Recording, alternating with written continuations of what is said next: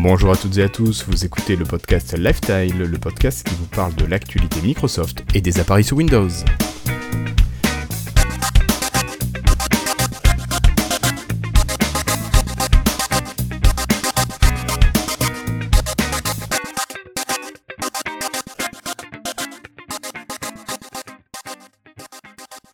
Bonjour à toutes et à tous, nous sommes aujourd'hui le jeudi 18 janvier 2018 et c'est l'épisode 122. C'est l'occasion pour nous de vous retrouver après ces 15 jours. Vous avez peut-être attrapé la grippe et vous nous écoutez du fond de votre lit, mais en tout cas, nous vous saluons. Ce soir, j'ai autour de moi Cassim qui est là et qui est là en forme. Salut Oh Cassim. oui, La grande forme. Salut les gens. Bonjour, bonsoir. Tu vas bien? Ouais, Euh, oui, ça va, ça va. vu que tu étais en forme, tu vas forcément bien. Ensuite, euh, on a Christophe qui est là. Hello, bonsoir, bonjour. Bon, toujours en forme toi aussi? Ouais, toujours en forme, on va dire ça. On va dire Oh là ça. là. Bah, Euh, si ça avons- va pas, je vais pas vous le dire, je vais pas vous plomber la soirée quand même. Ou la journée. Il a bien raison notre Christophe. Donc ça va super bien en fait. Super. Ensuite, nous La avons David pêche. qui est là. Salut les copains et bonne année du coup, parce que j'étais pas là la semaine dernière. Et nous avons le dernier, le dernier présent ce soir pour l'instant, c'est Flobo. Salut Flobo. Salut. Bon, tu vas bien technique. Ça va, ça va. Euh, Ça, c'est le fait d'avoir des insiders, ça vient peut-être de là, ça te pourrit ta connexion. Faudrait que tu aies une machine en stable pour les lives. Ça doit être ça, oui. Ouais, parce que tu sais bien que Skype sur une bêta, Mais à chaque fois que je garde une machine en stable, ça tient quoi Deux jours et après je fais bon, je vais quand même la remettre en insider. ouais, mais non, il faut que tu, faut que t'en gardes une quand même. D'accord, juste pour les lives. Oui. Allez. Euh, bon, bah écoutez, euh, trêve de plaisanterie, je crois qu'il est temps tout simplement d'attaquer le premier gros sujet. Bonjour to French Insiders on Live Tile. This is Gabe Hall. Thanks for being a Windows Insider. Un très grand merci aux patrons qui nous soutiennent, Étienne Margraff, Nicolas Claire, David Catu, Melting Geek, Pascal Bousquet, Alexis Blanc et Cyril Plassard, Sébastien Bossoutreau, Gaetano, Mike Arous et Delphes. Hello, I'm Bill Gates. Hi, I'm Joe Belfiore from the Windows Phone Microsoft. Alors Christophe, je pense que c'est avec toi qu'on va principalement en parler ce soir de ce premier gros sujet. Oh, on t'exagère, un gros sujet. C'est un sujet normal. C'est un sujet, oui, mais c'est peut-être un sujet, pas un sujet. euh, qui ouvrira d'autres euh, poursuites. Allez, Euh, moi ce dont j'aimerais que nous parlions à nos auditeurs, c'est l'application Soundbite. Euh, application qui s'écrit S-O-U-N-D-B-Y-T-E. E. Et est-ce que Christophe, tu pourrais un peu nous pitcher ce que fait cette application, s'il te plaît? Alors, c'est une application qui va, pour l'instant, alors qui fonctionne sur Windows 10, sur Windows Xbox, euh, pas sur mobile. Euh, dommage, mais ça lui aurait pas forcément mangé beaucoup de pain de le faire. Euh, sur HoloLens, on s'en fout, et sur Hub, on s'en fout aussi. Euh, du coup, elle permet d'écouter de la musique en live, c'est-à-dire la musique euh, sur les streams, je sais pas comment vous dites ça, euh, vous les techno, les geeks là, euh, sur Sound, SoundCloud, principalement. SoundCloud, SoundCloud. Alors il y en a d'autres, hein. il y a d'autres euh, euh, musiques en ligne que on peut on, on peut se connecter. Euh, je vais aller voir parce que là j'ai pas été les faire hein, le mois connecté. Oui, il y a d'autres trucs qui s'appellent Fanburst. Et après, on peut la connecter sur Xbox que j'ai pas eu le temps de tester. Donc, à mon avis, c'est pour faire une, j'imagine, une continuité de d'écoute. Alors, oui, tu peux effectivement synchroniser normalement tes... Ouais. ce que tu es en train d'écouter. Alors moi sur SoundCloud, j'écoute depuis euh, pas mal de temps. J'ai des super playlists dessus. Euh, donc en fait cette application, elle est juste sublime. En fait, je me je m'étais dit, euh, bah, je vais remplacer ça par Groove parce que ce que j'aime bien en fait dans dans, dans ce type d'application, ce que j'aimais bien dans une par exemple, c'était de pouvoir mettre des likes, enfin des cœurs des j'aime sur les musiques et puis en fait un peu trier mes musiques parce que moi dans ma playlist de mes musiques locales, mes MP3, il y a comme je, on, on en parlait sur le Slack, il me semble avec ensemble, hein, je je crois. oui, on en a parlé, oui. Je me disais moi ce que j'aime bien dans une application, ce que j'aimerais bien dans une application de musique. euh, parmi toutes mes musiques, il y en a que j'ai plus envie d'écouter à un instant T, il y en a que j'aime bien écouter à un autre moment. En fait, c'est un peu, bah, c'est de la culture. Il t'as- elle te fait penser à autre chose, et puis t'as pas envie de réécouter ça, ou elle te donne moins de pêche, ou t'as pas envie d'être. Bref, on a notre humeur, et c'est un peu. Enfin, moi, c'est comme ça que ça marche, quoi. Donc, il y a des je mets de côté. Donc, j'ai des playlists différentes selon entre guillemets mon humeur, euh, quel que soit que ce soit du local ou, ou du stream. Euh, sur euh, Zune, il y avait ce principe de pouvoir mettre des petits cœurs, mais c'était pas encore assez bien en fait. Euh, le principe, Euh, mais là, en fait, vu que Groove, bah, euh, j'écoutais aussi, puisque j'avais bénéficié avec euh, Bing euh, de, de mois gratuits des musiques en ligne, donc c'était pas mal. Je, ça me permettait de découvrir des artistes que je connaissais pas forcément. Euh, mais bon, c'est c'est pas très très grave hein, s'ils ont ils ont switché là-dessus sur autre chose. Avec cette application-là, d'abord, elle est super belle. Elle utilise euh, le Fluent, le- le- la dernière, le- la dernière charte graphique de Microsoft. Donc, elle est sublime, elle est bien foutue. Donc, on a en fait toute une partie homme où on va pouvoir retrouver les les, les artistes que l'on suit. Donc, l'actualité de le flux de, de leurs derniers morceaux qu'ils mettent en ligne. Donc ça, c'est un peu normal. Ensuite, on a une partie explorée. Donc là, euh, euh, on va pouvoir regarder bah, les top 50, les, les nouvelles chansons, et puis un peu classer dans tous les genres, et puis aussi, bien sûr, les écouter et demander en fait à avoir euh, un, random sur ce sur ce choix de musique qu'on veut écouter. On a aussi un bouton de recherche. On va aussi retrouver, bon pour rechercher une musique, un titre, peu importe, euh, tous nos, nos likes. En fait là, c'est qu'est-ce qu'on a liké et pareil. On peut demander à jouer aussi cette partie-là. Bah, joue-moi là où j'ai mis des petits cœurs dans un ordre euh, récent ou alors en random. On retrouvera tous les playlists qu'on avait sur SoundCloud ou l'autre, hein, je sais pas comment ça marche l'autre truc. On a aussi l'historique de tout ce qu'on a écouté. Et après, on va pouvoir, faire- on va pouvoir faire des dons. Cette application-là, elle est gratuite, mais elle mérite sincèrement les dons. Ça me fait penser aux applications euh, bah, comme David ou David Catueux ou alors, euh, oh, rappelez-moi le nom, le, le- celui qui a qu'on avait invité, qui faisait les applications euh, euh, au niveau du, du rugby, tout ça là. Mince. Euh, oui, oui, Cyril Plassard. C'est exactement. Euh, Cyril, si tu nous écoutes. Et donc là, c'est pareil. Donc en fait, on va te salue. lui- On le salue. On va pouvoir donner de 1 euro, 2 euros, 4 euros, je vous l'enlève centimes, et 5 euros. Parce que je vais pas hésiter de toute façon. Je l'ai pas encore fait et je vais le faire parce que c'est ça- Ça marche parce que moi, l'autre fois, j'ai regardé et il disait que ça marchait pas encore. son application. Bon, Alors, non, le don à travers, euh, à travers le Microsoft Store. pas Après, tu peux peut-être lui donner via PayPal ou autre. Il est peut-être plus simple. Alors en plus, bon, moi j'ai été mettre un 5 étoiles, puis je lui ai dit, écoute, dans mon, dans mon commentaire, j'ai marqué, euh, il me manque juste, si un jour, et j'y croyais pas trop, pouvoir euh, lire les MP3 locaux en plus de, de, de- des- des- systèmes en ligne. Bah voilà, là c'est tout, je remplace Groove carrément, puisqu'il va, il va me faire un, ce que faisait Groove avant et en mieux, parce qu'il est hyper réactif. Et il m'a répondu le lendemain, ouais, c'est prévu, c'est pour la prochaine version.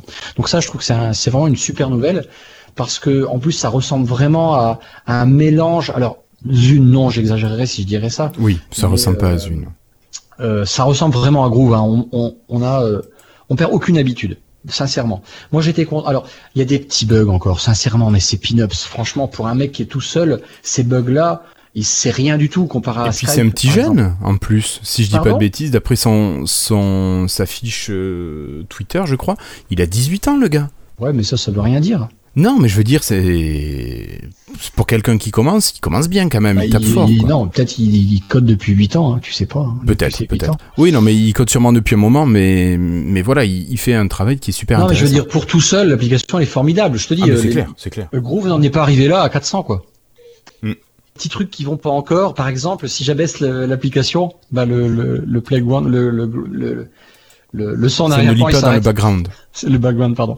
Il s'arrête. Ça c'est ballot. Alors par contre, alors les petits bugs qu'on va pouvoir voir, bon, c'est vraiment pas méchant, hein. puisque quand tu écoutes une musique, tu peux demander à avoir la petite vignette en haut à droite, comme on a sur Groove. Vous savez, le petit écran qui peut se, qui peut se déplacer. Donc il y a ça. Alors si tu cliques trois fois, t'en t'en auras trois fois. Bon, alors je vais pas remonter parce que j'ai pas eu le temps de le faire, mais bah t'auras trois fois petit écran. En fait, tu il relance. C'est vrai, c'est vrai, je remarqué se- ça. C'est assez rigolo. Mais elle, par contre, te permet de de- d'abaisser ensuite la fenêtre principale. Donc ça, Oui. c'est. Mais elle est somptueuse, elle est vraiment très belle. Ça, c'est vraiment grâce à ce que Microsoft a apporté avec Fluent Design.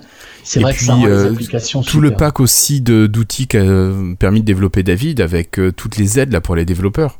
Je pense que ça aide aussi ça. Ça aide aussi, bah évidemment. Comment ça s'appelle déjà le le, le UWP Toolkit Community, Voilà. Community Toolkit WP, je sais plus en quel sens. Ouais, voilà. Donc celui-là. Ouais, mais qui évolue tout le temps, puisque qui c'est qui s'en occupait il y a pas longtemps, qui me disait, bah Eric Vernier, qui maintenant a participé pas mal avec ça. Eric Vernier, c'est un, c'est un dinosaure chez Microsoft France. Enfin, on dit dinosaure parce qu'il est là depuis, euh, depuis, je pense, avant Microsoft même. D'accord. Et, euh, euh, vous pouvez écouter un super podcast avec un, un copain belge et puis un. Devaps.be. Voilà. Euh, non, mais franchement, c'est une application qui mérite sincèrement euh, qu'on télécharge et puis qu'on. Enfin, faut. Qu'on en fasse de la promotion, je pense, parce qu'elle Ah ouais. mérite vraiment qu'on en parle et qu'on la que, partage. en plus, le système qu'ils utilisent du WP, c'est c'est tout nouveau, ça naît, quoi. Ils sont peu nombreux encore. Donc, À faire l'effort. je, je plaisante, mais non, mais elle est sincèrement sympa. Et puis, moi, j'aime bien quand il y a un quand il y a un développeur derrière qui active et qui te répond. C'est c'est- c'est- ça met une autre dimension en fait au, à, à l'application que tu utilises. Moi, ça, ça me fait penser à un gars qu'on avait rencontré. Il développait des applications. Je crois qu'il avait fait Almanac. euh, il avait fait pas. Geometrix. Tu vois ce genre de truc. Et puis à l'époque, on lui disait tiens, en fait, tu pourrais pas faire ça. Et, euh, eh ben, tu vois, il le faisait dans les jours qui suivaient. Clac, c'est arrivé. Ouais. Il y avait des gens motivés hein, il y a- dans le temps. Hein. Ouais. Il y avait une, Ouais. Tu sais que Microsoft, ils avaient une armée de développeurs à l'époque. Ils avaient une armée. Ah bah oui, je crois qu'ils avaient motivé du monde à l'époque de Windows des légions. 97. Et puis Ouais. les ont Enfin, Légion, peut-être pas quand même, mais il y avait du monde. Tu rigoles Eh ben, Si une légion comptait 10 personnes, euh, non mais il y a attends, on était combien? On était sincèrement, on était euh, 200, 300 en France. Oui, oui, oui. Et puis qui, qui tourniez beaucoup, quoi. Vous produisiez quand même vachement On d'applications. n'arrêtait pas. Et je te dis, euh, ça, ils auraient fait ce truc-là euh, avec Windows 10 mobile, donc euh, où déjà le système Windows 10 aurait été centralisé.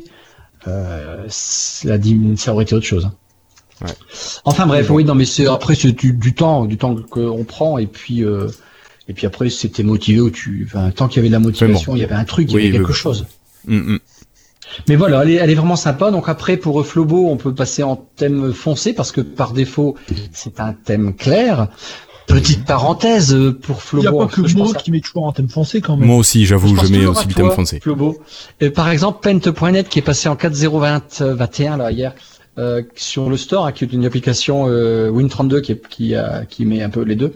Euh, il y a, maintenant, tu peux avoir le thème foncé, ça fait super Oui, plus pro. Ça, ça s'est activé tout seul d'ailleurs moi. Je pense qu'il a détecté que mon Windows est en foncé. Il- Dès que j'ai eu la mise à jour, il est passé en foncé. Je fais wow, magnifique. Quoi? Quoi? Pen 3D Parce qu'il doit, Euh, il doit, euh, Non, non, non, non, non, Pen.net. Pen.net, Ah. oui. Alors c'est balèze parce que euh, j'ai jamais cherché, mais je savais pas qu'on pouvait aller regarder dans le système. Il doit y avoir une API que je connais pas en fait.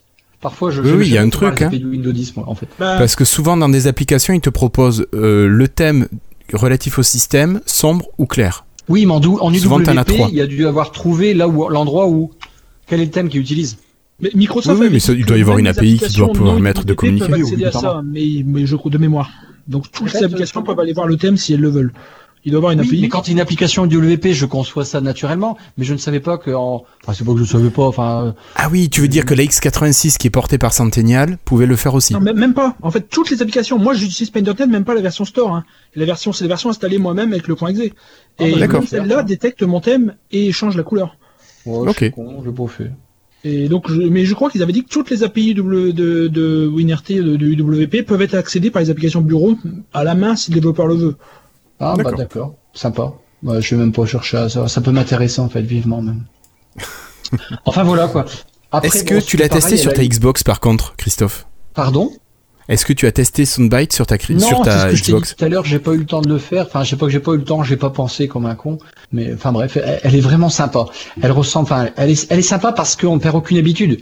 Le design, bah on le connaît par cœur. Ce design-là, qui est formidable, le UWP. Je dis UWP, c'est pas vrai. Ça existait bien avant euh, sur les applications. Vous savez, avec le, la barre, euh, le split view à gauche, là, la barre avec les, bah comme partout maintenant, on a Windows 10. Oui, oui, oui.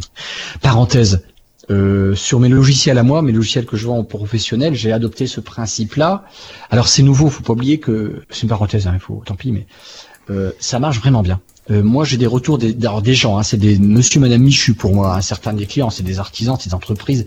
Euh, Il y a des, il y a des grosses boîtes, il y a plein de petites boîtes qui connaissent pas forcément. Ils ont jamais vu cliquer sur le store. Tu leur poses la question, vous avez quoi comme Windows Ils en savent absolument rien du tout. C'est des gens qui parfois le euh, dans le pire des cas, une fenêtre, c'est tout juste, ils savent le mot. L'explorateur de fichiers, c'est des mots compliqués pour eux. Mm, mm. Euh, donc j'ai sondé un petit peu pour savoir ce qu'ils en pensaient de ces nouvelles interfaces que j'ai partagées parfois sur euh, machin, et ils adorent. Le truc, ils me disent, mais putain, c'est vachement plus clair qu'avant. Donc c'est c'est très positif, je trouve, en fait, pour moi là. euh, là où ça, enfin, voilà, une parenthèse que je vais fermer. Donc ça et ça marche vachement mieux, je trouve. Je sais pas. Le, le, le fait de ce thème, ce style-là dans les apps, sincèrement, c'est du c'est du bonheur. Mais c'est Du bonheur pour l'utilisateur, pour le développeur, pour tout le monde. D'accord. Mais parfait. C'est vrai qu'elle est magnifique, je suis en train de tester pendant que tu parles. Euh, vraiment impeccable. Par contre, faut se loguer sur euh, SoundCloud. Alors tu oui, peux le faire ça n'a sans te loguer. intérêt pour l'instant. Ah bon? Bah, Moi, j'ai essayé l'application, je me suis logué à rien.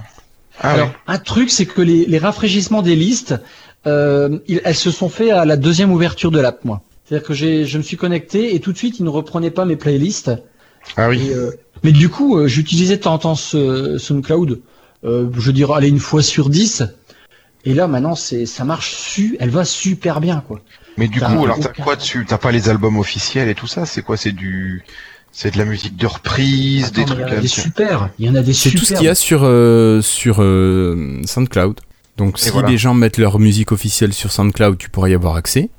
Voilà. Mais sinon, tu y as pas accès. Après, ça c'est normal. C'est pas non plus. euh, Ouais, C'est c'est juste pas comme une- Deezer ou euh, ou Play Music quoi. non. Non, c'est mais- des trucs libres, mais parfois, t'as des super créateurs, hein. Franchement, Mais- hein, t'as des Et super ce qui est dommage, ce qui est dommage, c'est qu'avec avec YouTube, en fait, ça pourrait le devenir. Mais moi, il les lit pas les trucs YouTube. YouTube. Je les vois. Bah, tu sais, quand je fais une recherche, en haut, il y a les SoundCloud Tracks. Et en, en dessous, il y a YouTube Vidéo. Donc, quand je lis SoundCloud Tracks en haut, ben, ça marche. Par contre, YouTube Vidéo, ça marche pas. Et euh, en dessous, il y a Fanburst Track. Et Oui, ça, alors Fanburst, je sais pas ce que c'est ça ça. marche. Mais ça marche. Par contre, j'ai un truc dedans, euh, des reprises de The Cure, tout ça, ça marche.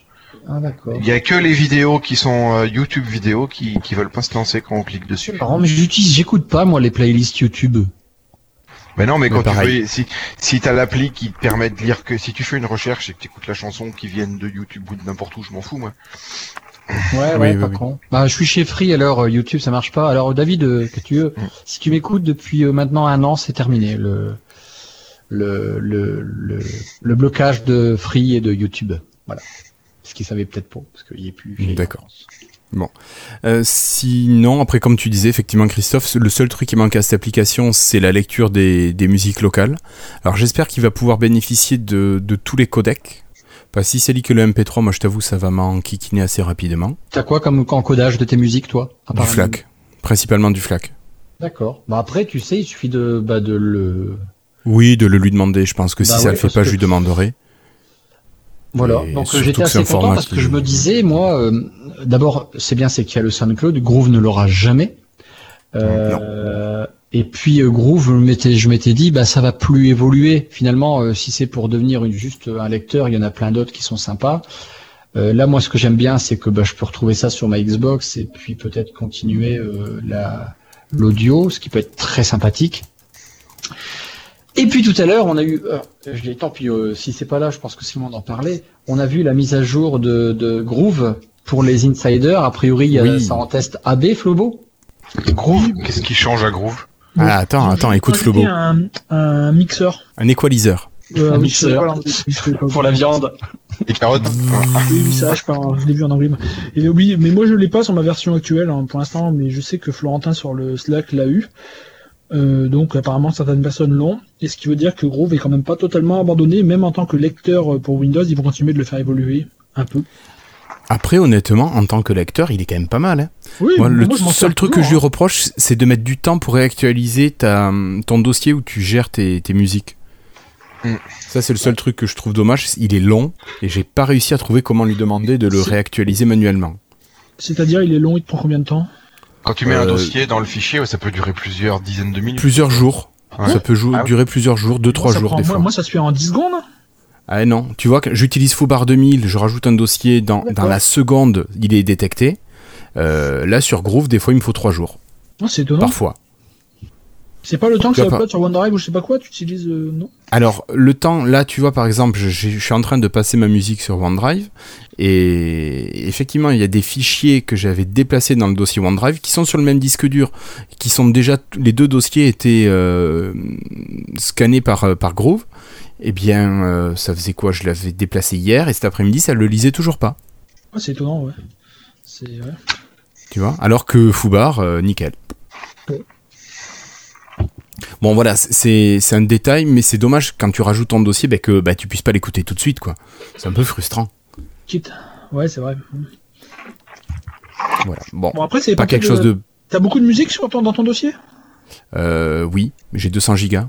Ouais, voilà. Moi, j'ai, moi, j'ai 30 gigas, c'est peut-être ça la différence. Ça fait combien de, Ouais, mais- de morceaux, tout ça? Beaucoup. Ah. Ouais, à peu près toute ma CD Tech est, est là, quoi. C'est-à-dire? Je sais pas, quelques centaines de CD, quoi. D'accord. Je sais pas, je voulais savoir, moi j'ai à peu près 2600 morceaux. Euh, tu veux que je te dise combien j'en ai? Je peux te triple.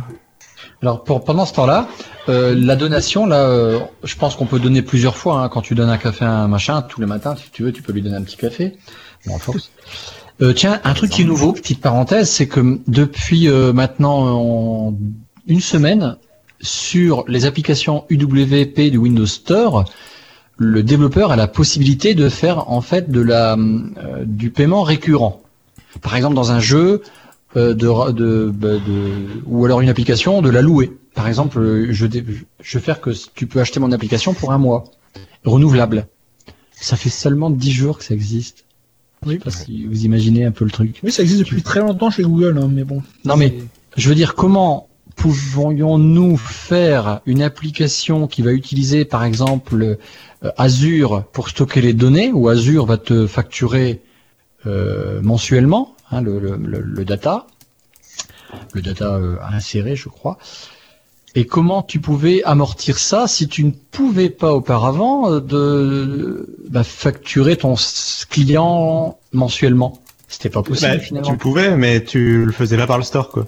Bah oui, non mais c'était un peu. Non mais ce qui m'étonne, c'est que ce truc-là existe seulement maintenant. Ça fait combien d'années qu'on peut du coup mettre des applications sur le store depuis 2012 On est en Oui, 2018. Non, non, mais on est bien d'accord.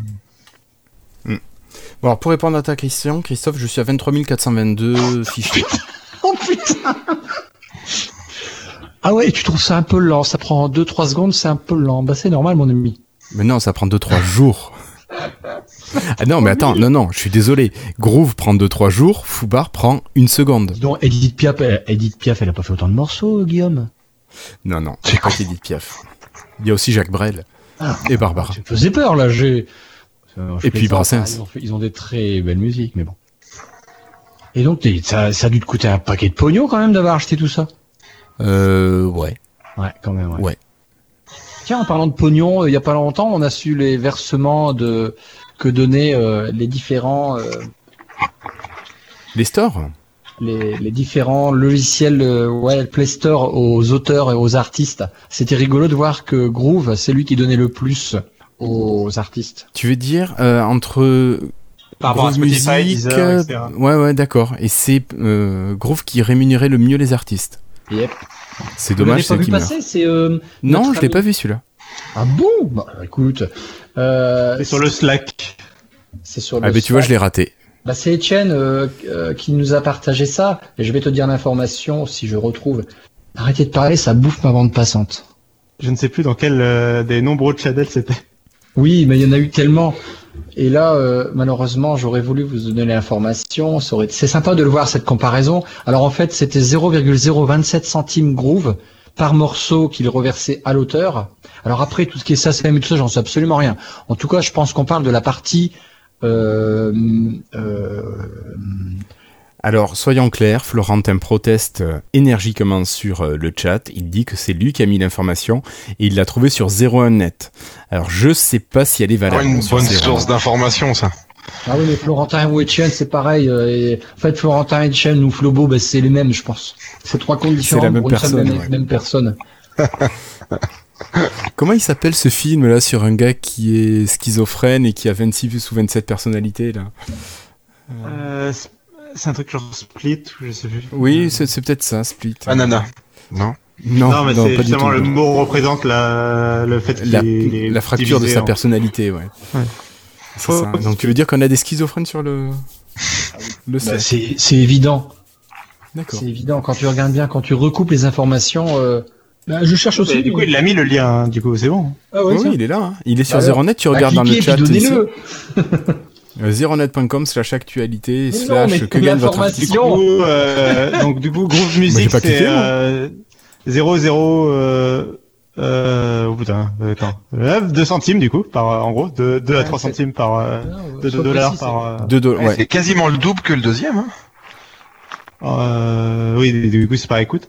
Euh, et oui, c'est quasiment le double de- du deuxième qui est Napster, euh, puis Tidal, Apple Music, blablabla, Amazon, Oui. Deezer, Google, euh, Spotify, Pandora, YouTube en dernier.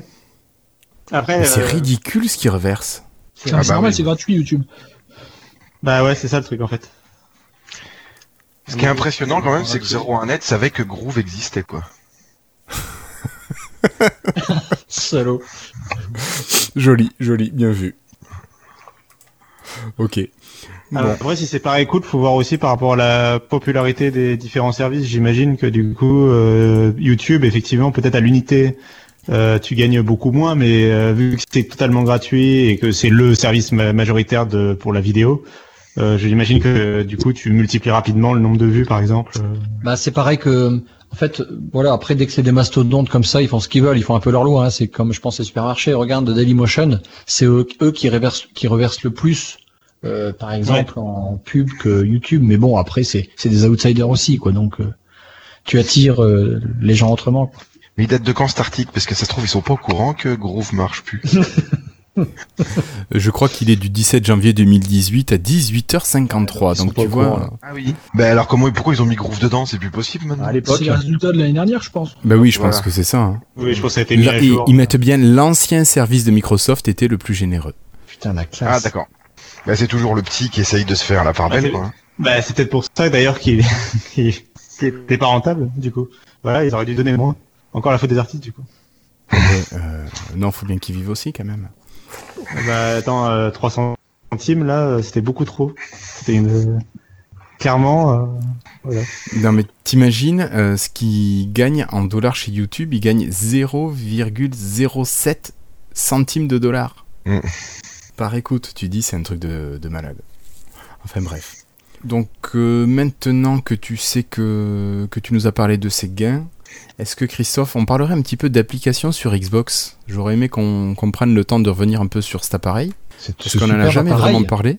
De la Xbox, je super parle. appareil grand public Tout à fait. Qui marche plutôt bien d'ailleurs. Les chiffres de Noël de décembre étaient plutôt bons. ah je sais pas moi Euh, euh, tu as l'info? Euh, alors je l'ai vu passer, ouais ouais, et euh, c'était c'était bon. Les chiffres de vente étaient très bons. Euh, juste pour savoir un petit peu, pour qu'on échange un petit peu sur, euh, qu'on se conseille sur les types d'applications en fonction des usages. Alors au niveau musique, d'abord qui c'est qui écoute sa musique avec sa Xbox? Ici personne? Moi, Toi, et tu écoutes avec quel service? Ah ou non, quelle non. euh, application? J'écoute plus, j'écoute plus. Non, c'est Chromecast maintenant. Je, je change de prise HDMI. D'accord. Et sinon t'écoutais avec quoi avant? Ah ben j'écoutais avec Groove, euh, Groove sur la. Xbox. D'accord. Euh, Flobo, non, pas de musique? Non, pas sur Xbox. Christophe? Ben, je vais écouter parce que moi, j'avais la, la première Xbox est dans une autre pièce et maintenant qu'il y en a une, la, la X, elle est dans le salon avec un ampli euh, Bose et Bose. Ben, Bose. c'est Bose joli. Blues. Non, il marche bien. Euh, du coup, là, ben, je vais installer, je vais lancer euh, l'installation sur la Xbox depuis la- le PC. C'est, j'ai cliqué sur le bouton, donc elle va s'installer. Ok. Soundbite et puis ben, je ça va devenir, oui, je vais écouter euh, avec euh, Soundbite, mais ce sera pour le futur. Ok, ça marche. Et toi, Cassim, pas de musique sur la Xbox? Non, non, euh, pas de musique puisque j'ai un... Enfin, moi j'utilise du coup... Enfin, j'ai pas d'ampli ni rien comme son et j'ai un vidéoprojecteur donc il faut... euh, Il me faut 20 secondes pour lancer un truc. euh, Enfin, voilà. En plus, je vais pas utiliser la lentille du vidéoprojecteur pour... euh, Bref, j'écoute pas de musique quoi. la. D'accord, ça marche. Ok. Bon, tu te fais un petit peu chambrer sur le chat par Guillaume. Non, mais il y a Euh, même pas de voilà. U dans le nom de la marque. Comment tu peux prononcer ça, Bose Bon, je sais pas, c'est Même en marrant. français, quoi. Je veux dire, même en français, c'est Bose, quoi. C'est pas parce que c'est un nom anglais ou quoi. Tu vois. Bon, ça me fait penser à Boost quand même. hein. Ok. Euh, sinon, on peut quand même conseiller, pour ceux qui le veulent, VLC, mais je sais pas s'il gère les playlists. Moi, je mets pas de M3U dans mes dossiers. Donc, je- peut-être qu'il gérerait euh, les fichiers M3U. Et sinon, il y a Kodi qui arrive et qui prend en charge les musiques, mais si vous les stockez sur euh, euh, un device qui est connecté directement à la, à la Xbox. Ça gère pas encore l'UPnP, par exemple. Bah, ça m'étonne presque pas. Moi, par exemple, sur euh, j'ai dans mon Synology une base de données, euh, je sais plus quoi, quel nom, le MariaDB, enfin, je sais plus quoi. Donc, euh, avec euh, MySQL, My, euh, Ouais. MySQL. Et du coup, bah, c'est pas possible. Donc, sur mes autres appareils, c'est bien, je me connecte sur euh, sur ça. Mais Alors, dommage. devrait le faire prochainement. C'est, on en parlait avec Trivial Pampan. Et normalement, c'est prévu qu'ils prennent en charge l'UPnP. Donc, tu devrais pouvoir lire tes musiques, tes vidéos, tout ça, Ça super. très bientôt. Mais VLC le gère hein, pour l'instant. J'utilise pas du tout le VLC. Je suis pas vraiment pas du tout un, un utilisateur. Ouais, bah, pour l'instant, tu vois, si tu, moi qui veux utiliser ma musique du NAS, j'ai que ça comme possibilité. Ou sinon, je Ah. passe tout sur OneDrive et je stream avec euh, Groove. Bah, pourquoi tu le fais pas transition. Ben, je suis en train de passer mes 200 gigas avec ma petite Ah. connexion pourrie, c'est long. Ah ouais, ouais, Tu vois, t'imagines le truc. ouais. Ah, J'en ai déjà passé 80. Euh, ok, donc la musique, pas trop. Pour regarder la télé, je sais que David l'a beaucoup fait pendant un temps. Je sais pas si tu le fais toujours. Ah, moi, je suis toujours à la télé sur Xbox, ouais. Enfin, Alors, le, comment la- tu gères ça, toi ben, c'est la- la- le HDMI de canal satellite que je branche sur le in de la Xbox, puis comme ça, je vais dans la télé, dans l'appli One Guide. Pourquoi? Ouais, Quels avantages t'y trouves ouais. Ben, j'y trouve que que ben, que comme ça, quand je veux passer de la télé à un jeu, euh, je vais directement. euh, J'ai pas besoin de changer de prise HDMI. D'accord. Ah oui, parce que ta télé n'a qu'un qu'un HDMI. Non, ah non, non, il y en a plusieurs, mais euh, j'ai une télécommande universelle si tu veux, donc tout est sur le même HDMI. Et puis euh, j'ai pas besoin de switcher. En fait, quand avant c'était bien, tu sais, quand la Xbox était euh, un peu mieux avant, on pouvait regarder la télé dans un dans un petit coin en attendant une Oui. émission puis jouer encore. Et, mais bon, on peut plus maintenant, mais euh, Oh, c'est juste bien, pour- ça. ouais, c'était bien ça. On pouvait euh, se faire Skype aussi en jouant comme ça. Mais- Et euh, Et Skype, c'était risqué quand même. Ouais, mais non, mais euh, et puis eh ben euh, voilà quoi. Si euh, c'est, moi je trouve que je- c'est hyper pratique. Ça, ça, ça, ça fait, ça en fait ma, ma Xbox est mon, mon centre multimédia, même pour la télé quoi. Mm, mm. D'accord. Et l'avantage de, de l'application de télé de la Xbox, ça te donne des infos sur les chaînes, sur les programmes à venir, ce genre Ouais. de trucs Bah c'est One Guide ça qui fait ça. Tu peux changer les chaînes à la voix, tu peux aller voir le programme, tu peux tout faire sur à partir de ta Xbox en fait. La Parce que t'as une Xbox- Kinect. Oui. Bah oui. Bah oui. Bah oui, c'est, j'en ai déjà parlé de ça, mais euh, c'est hyper important. Et, Bah oui, euh, non, mais bien sûr. Et, euh, et euh, si si le, le programme le programme les le zappage le, le- les émissions après et tout ça tout est géré par OneGuide euh, t'as pas besoin de tu peux tout gérer à la manette de la Xbox d'ailleurs j'arrive pas à comprendre comment ça se fait que la la Xbox est capable de voir le, le faisceau euh, comment le, le comment le comment ça s'appelle ça euh, sur quel satellite on pointe là tout ça Eh ben, tu et- le lui indiques au départ, non Il me semble. Moi, j'ai ouais, voilà. Et pas la- après, et après, il va te récupérer toutes les chaînes. Il te fait, euh, enfin bon, il peut. euh, moi, je trouve ça vraiment. euh, surtout que maintenant, qu'avant j'étais sur la télé d'Orange, maintenant je vais sur CanalSat. Euh, comme j'étais passé euh, sur la, la 4G Chez d'Orange, la 4G de Bouygues là, et donc du coup le- la- la- l'interface de CanalSat c'est la misère quoi. Donc du coup avec les à la Xbox j'ai les favoris, mes chaînes favorites directement sur la Xbox et tout ça quoi. J'ai plus besoin. Dis-moi, de... t'as pas de perte de qualité d'image ou pas? Non, j'ai comparé. euh, si si- s'il y a une perte, elle est pas visible euh, comme ça quand on est devant la télé, quoi. J'ai vraiment pas vu de différence. Non. Donc toi, ouais, tu, cons- tu conseilles OneGuide euh, pour ceux qui ont la télé qui arrive par Internet. Parce que vous, personne a branché sa télé sur sur la Xbox? Mais moi, si tu veux, je passe par le par l'antenne. Ben J'ai même. que la TNT, moi, à la maison. Bah oui. Et ben, t'as bien, t'as bien, t'as des modulateurs, t'as quoi? Et je passe directement sur ma télé. Ah oui, t'as pas de. Ah oui, c'est euh, c'est la télé qui te fait le. Ouais. La télé elle-même qui te fait les chaînes et tout. C'est ça. Ah oui, bah alors comment tu peux faire? Bah oui, non, il y a pas moyen. Mais je peux pas. normalement, il je y peux pas. un- C'est pour ça que. Il y avait un Il y a, y une petite pièce, il y a un plug euh, derrière, je crois, pour faire ça. Non, mais il y a un Ouais, non, mais franchement. euh, mais bon. Euh... Faut, À faut 20 payer, quoi, à c'est un 20 ex- euros, ça, c'est une extra ouais. option. Ouais. À 20 euros, tu as un truc pour pouvoir enregistrer avec la Xbox et tout ça aussi, la TNT. Euh, ouais, il y a un 11 truc qui s'appelle euh, Capture TV euh, qui marche vachement bien. Et- Non, c'est pas ça. Ah oui, Il est, Non, à- euh, non, il y a un truc est à 11 euros. officiel. Il est à 11 euros maintenant sur Amazon apparemment et c'est donc c'est un oui c'est pas un tuner TV euh, que Que tu mets tu dans la. en en USB, en USB euh, derrière, derrière la Xbox et donc euh, qui fait prise antenne quoi en fait qui a rajouté une prise antenne à la Xbox quoi. Mais bon euh, On doit perdre en qualité. bah non. Ouais, tu rentres ton signal numérique, donc normalement, il n'y a pas de problème de qualité. T'as plus eu, une intensité de signal comme avant avec la TNT. Ouais. Euh, là, sur la Fnac, j'ai un truc à 16 euros, un tuner digital. Ah ouais, effectivement, où tu rentres ton, ton câble... euh, Ah, comment ça s'appelle ces câbles de... Un câble antenne quoi. Oui, Coaxial. oui, c'est un nom, coaxial. Coaxial oui. D'accord, peut-être que j'essayerai, tiens. Moi, je trouve ça super pratique. Alors, tu peux paramétrer, en plus, quand tu allumes ta Xbox, tu peux paramétrer qu'elle aille directement sur la télé. La, plus- Ouais, ouais, mais... la plupart du temps, c'est ça. Après, je t'avoue que même les enfants, ils préfèrent maintenant allumer la Xbox qu'allumer la télé. Ou sinon, ils vont sur Netflix et auquel cas, pas besoin d'allumer la télé. Ben voilà, ben moi, ils peuvent zapper. ils- La plupart du temps, c'est la télé ou Netflix, et du coup, ils peuvent rester sur la même interface, quoi. D'accord. Ouais. Ok. Euh, Sinon, d'autres expériences télé, Cassim Non, bah du Non. coup, j'utilise pas, j'utilise vraiment pas l'aspect multimédia de la Xbox, du coup. euh, Ah, toi, tu gardes en- uniquement en console de jeu. Ouais, euh, à la limite, euh, si j'ai un problème avec euh, d'autres appareils, c'est- en fait, j'utilise moi l'usage télé, musique, tout ça, j'en je laisse sur plutôt d'autres appareils. Enfin, si j'ai que la Xbox sous la main ou si j'étais dans un jeu sur la Xbox par exemple, plutôt que de m'embêter, après à la limite, je vais utiliser euh, Plex ou Netflix ou YouTube pour mon, mais pas de télé, pas la télé euh, Ok, classique. classique. Il manque Molotov sur la sur la Xbox. Parce que j'étais en train de regarder, justement euh, si elle était disponible ou pas la- la- Mm. Et donc non toujours pas. Donc euh, effectivement, pas moyen d'avoir la télé euh, autrement que par la- la- l'entrée HDMI ou le tuner TNT dont on venait de parler. Là. Mm, ça marche. Euh, bah, tant qu'on est dans la télé, pour tout ce qui est films et séries, bon, euh, je pense qu'il y en a qui s'en servent comme lecteur multimédia. Euh, David, toi oui? Bah oui, quand j'ai un fi quand j'ai un fichier sur l'ordi, je fais ouvrir avec l'appareil là, je sais plus quoi là. D'accord, ouais, euh, tu fais un clic droit et directement sur l'ordi.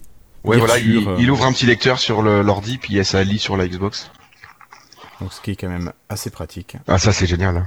Ouais. Et pareil, sinon après on retrouve le même problème que pour les musiques. euh, Il y a Euh, tu MyCanal. prends- Ouais. Ouais, MyCanal, mais ça c'est l'appli native. Florian, il dit il y a MyCanal aussi sur euh, la Xbox. Florentin, pardon. Florentin. Oui, il est bien, il est bien MyCanal, mais tu vois, moi je l'ai sur euh, l'appli de Xbox. Mais du coup, comme j'ai un Chromecast, j'ai aussi sur l'Android. Euh, c'est bien plus pratique euh, de balancer en cast euh, de mon téléphone que l'appli Xbox. Elle est un peu merdique quand même. Excusez-moi de la parenthèse. D'accord. Ça marche, bah, pas de souci. Voilà. Sinon, quand vous branchez directement une clé USB ou un disque dur sur la Xbox, ça se présente comment? Il vous ouvre un, un truc qui pourrait servir d'explorateur ou c'est à vous d'aller dans l'application et ouvrir le fichier? J'ai jamais pas réussi. fait le- T'as jamais réussi? J'ai jamais réussi. Tu sais, hein, il y a une appli euh, média Wi-Fi, là, je sais pas quoi là. Euh, Je sais pas. Après, sinon Euh, t'as Film et TV, euh, t'as tout ce genre d'applications qui. Non, non, l'appli qui te permet d'aller récupérer par Wi-Fi des fichiers qui sont sur un autre support. Euh, ah oui, non, je j'ai pas essayé ça. Eh ben moi, euh, j'ai j'ai essayé de chercher mes ordis, mes téléphones avec, et ils l'ont, elle l'a jamais trouvé. Je sais pas comment faire. Oui, parce que moi je sais que VLC voit tous les appareils du réseau local. Ça marche bien pour ça. Mhm. Non. Les photos, ça marche? Vous avez essayé les photos sur euh, la console? Ouais, Marche bien? Ça marche bien. bah, toutes mes photos OneDrive. Ah bah là, tu passes je direct- pas dans l'appli photo, mais parce qu'en fait, mes photos importantes, elles sont dans OneDrive, donc je les lis par euh, par OneDrive. Ça marche D'accord, directement qui lui t'ouvre euh, le lecteur des- photo. Ouais, il y a des diaporamas. Non, je crois qu'il les lit. Ah, je sais plus. À vrai dire, il y a pas beaucoup Oui, de enfin, il ouvre différence. sa partie qui est lecteur, ouais. Il a son diaporama intégré. Ouais, bah écoute, je sais pas. Ok. Mais du coup, euh, pour revenir à la vidéo rapidement, euh, Dis-moi, Cassim. c'est vrai que euh, du coup, j'utilise- enfin auparavant, j'utilisais Plex. Euh, ça m'arrive encore de l'utiliser de temps en temps. Euh, le seul reproche que j'aurais à faire, l'application est très bien, elle est, euh, elle est complète, quoi. C'est Plex, quoi, et ça fonctionne toujours très bien pour. euh, donc, il y a un service pour lire euh, des films ou des séries qui sont euh, sur ton ordi, en fait, euh, sur un serveur euh, Plex. Donc, ça peut être un NAS, un disque dur réseau, etc. Mais euh, moi, par exemple, sur mon ordi. Et donc, il va aller piocher. euh, Il y, a, y a un logiciel qui tourne sur l'ordinateur qui euh, liste tous les contenus. Et comme ça, ça permet de faire une pas vu qu'elle jolie. existait sur Xbox. Pardon? Je, suis... je dis, j'avais pas vu qu'elle existait sur Xbox, Oui, si, si. cette application Plex. Et du coup, euh, donc du coup, sur mon ordinateur, donc j'ai cette application en tâche de fond qui va lister un peu tous les fichiers et qui va les organiser dans, dans une jolie bibliothèque en fait. Et du coup, ça permet que sur l'application de lecture, donc sur la Xbox, euh, t'aies l'impression un peu, t'es un peu dans Netflix en fait, mais avec tes propres contenus quoi. Et euh, D'accord. et donc c'est très joli. Tu peux même lancer par exemple la bande d'annonce d'un film, etc. si t'as envie. Euh, donc c'est très bien fait. Seulement euh, la capacité de lecture de Plex dépend euh, de ce que l'appareil est capable de fournir comme puissance, quoi, en gros. Euh, et à défaut, si jamais il n'est pas capable de fournir, c'est euh, mon ordinateur en fait, euh, donc là où les, les fichiers sont stockés, qui va euh, encoder le fichier à la volée pour être compatible avec l'Xbox. Ah oui. Et, euh, et justement, c'est le seul, le seul reproche que j'aurais à faire à l'application finalement, c'est le fait que bah, la Xbox, euh, en particulier la Xbox One X, il y a quand même euh, beaucoup de puissance de disponible. Et pourtant, en fait, à cause du fait que c'est simplement une application et pas un jeu vidéo ou, ou autre chose, il a, euh, en gros, Plex n'a pas accès à la puissance de la console et a juste accès à Oui. ce que consoles lui laissent. Et en gros, elle est un peu capable, je crois qu'elle est capable que de lire du MP4, euh, H264 et euh, du MP3 quoi.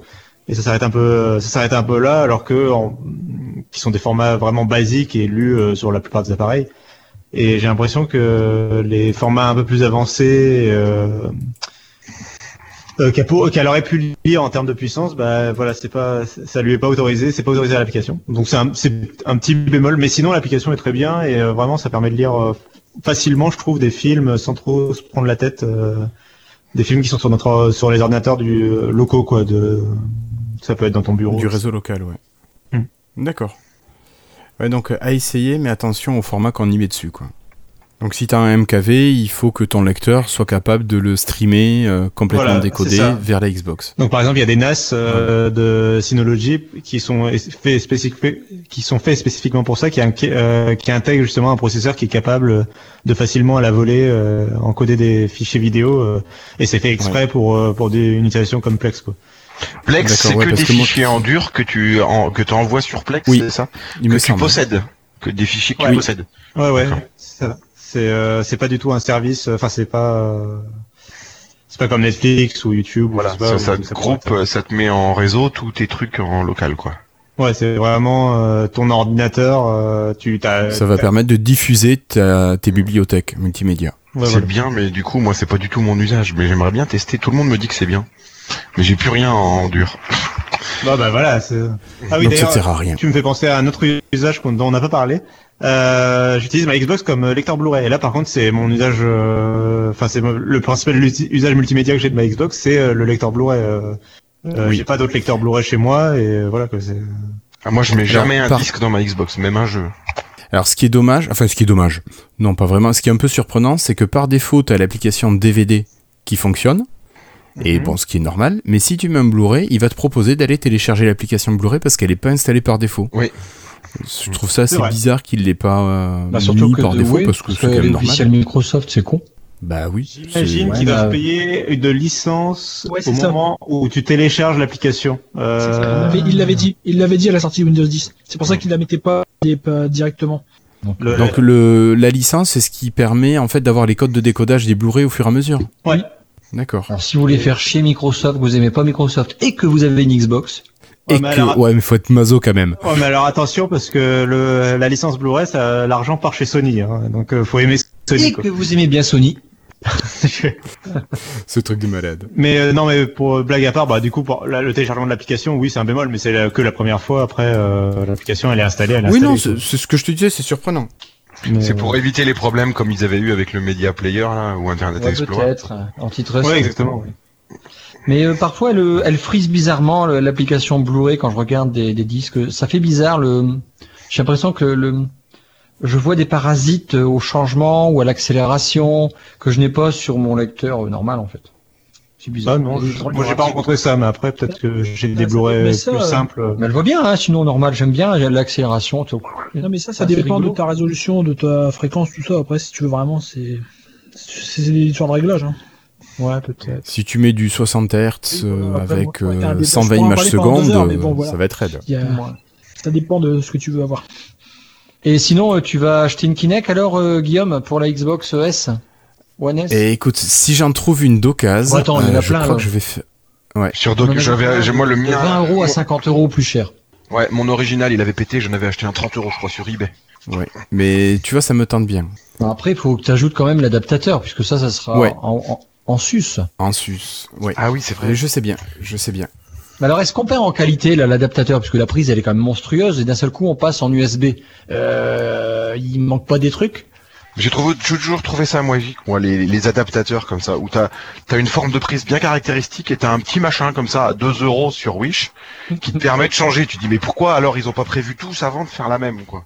Pour faire chier le monde et avoir un format propriétaire, Parce c'est que, tout. bah ouais, mais parce que, je veux dire, les, enfin, moi, je vois ça mécaniquement. Les fils qui traversent de, de là où tu branches à, au fil, c'est que ça doit pas être les mêmes, ils doivent pas être euh, le même nombre, ils doivent pas avoir la même, euh, c'est que- des questions cons, hein, je sais, mais bon, euh, je me dis, euh, voilà, S'il y a 15 fils dans la Kinect, et puis d'un seul coup, on arrive sur une USB où il y en a plus que 8, ben voilà comment ils font. Il y a autres forcément, comment ils peuvent Ah trans. ben ils le font et ça marche.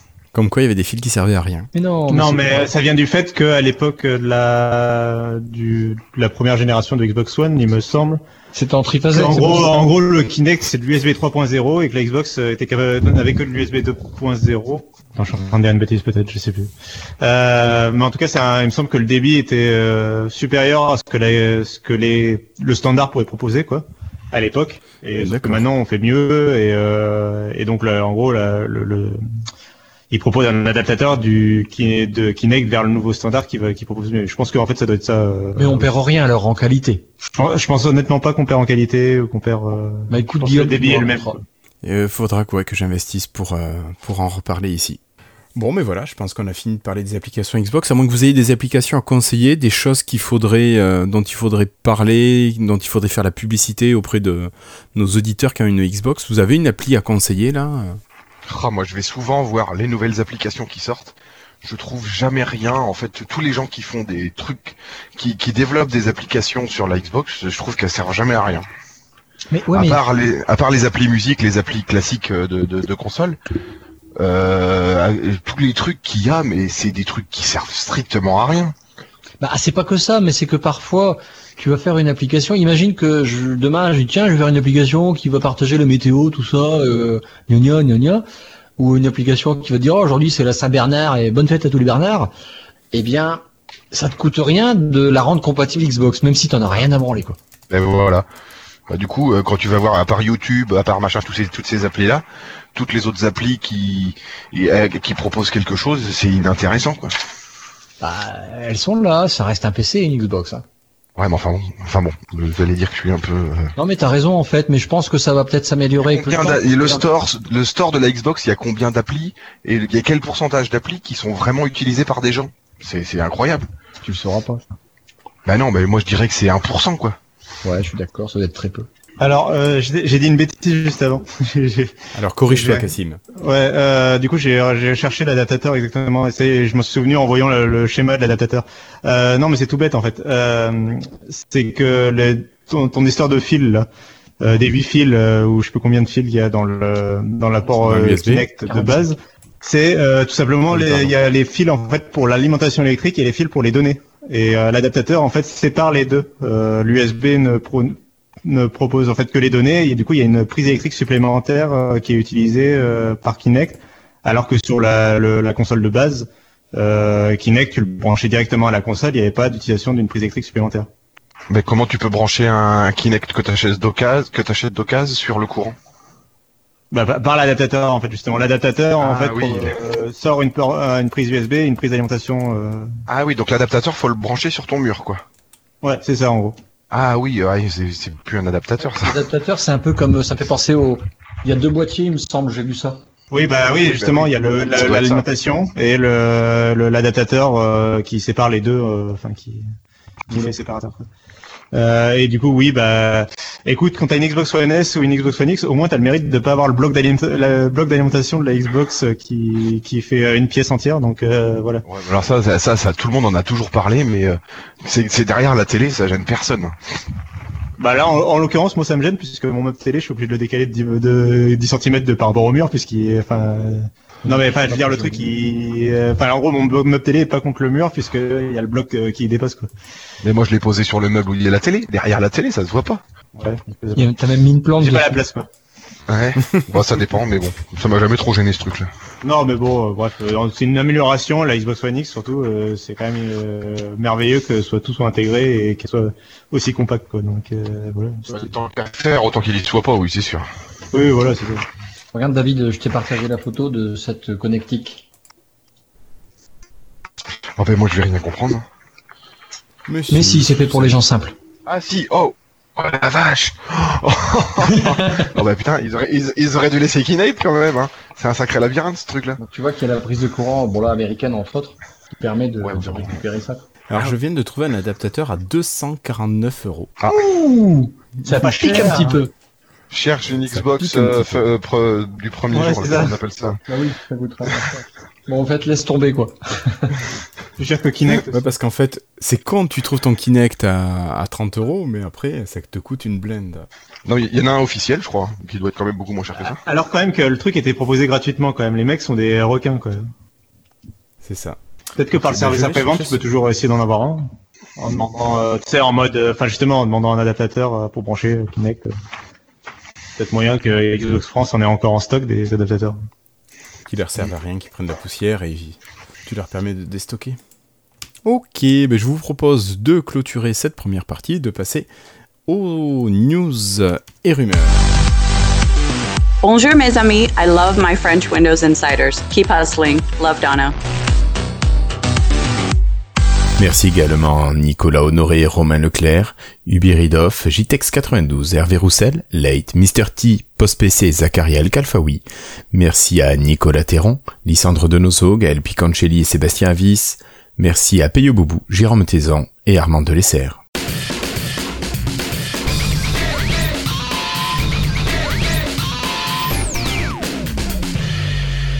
Allez, pour commencer, Flobo, je pense que le Fluent euh, fait encore un pas en avant, n'est-ce pas?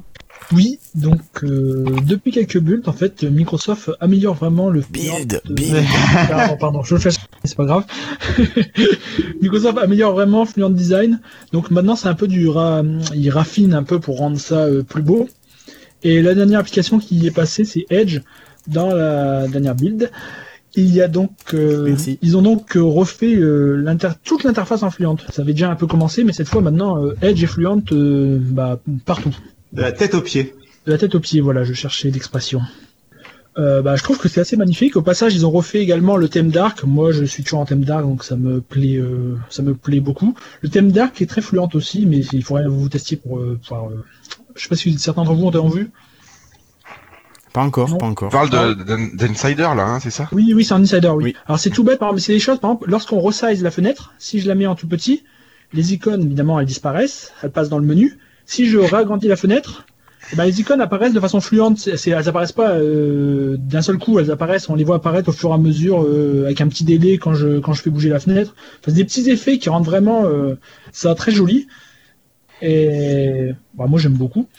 Euh, c'est pas tout. Au final, ils ont ils ont également refait euh, totalement le mode de lecture d'e-book. Depuis quelques mois, Edge permettait aussi de lire lire des livres en EPUB par exemple, ou euh, se acheter sur Windows Store pour les Américains uniquement.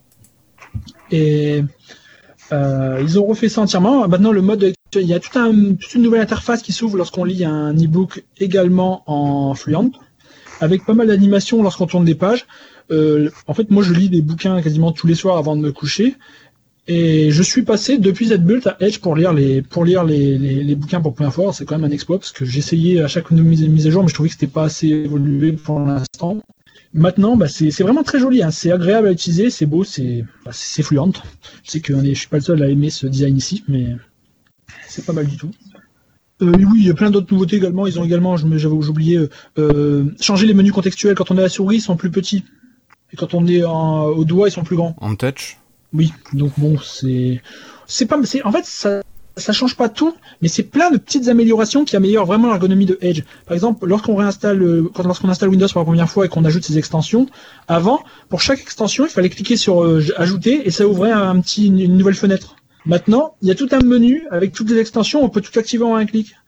Ils ont, euh, Ah, ça c'est bien ça. Oui, parce qu'effectivement, c'est chiant quand tu installes tes Oui, extensions, faut tout activer manuellement, ouais. Et donc, euh, c'est- pas grand chose, mais c'est plein de petites nouveautés qui rendent l'application plus belle et plus simple à utiliser. Donc, euh, je trouve que D'accord. bah, c'est dommage que ça arrive si tard, parce que je pense qu'il y a beaucoup de monde qui ont utilisé la première version de Edge et qui euh, qui reviendront pas malheureusement.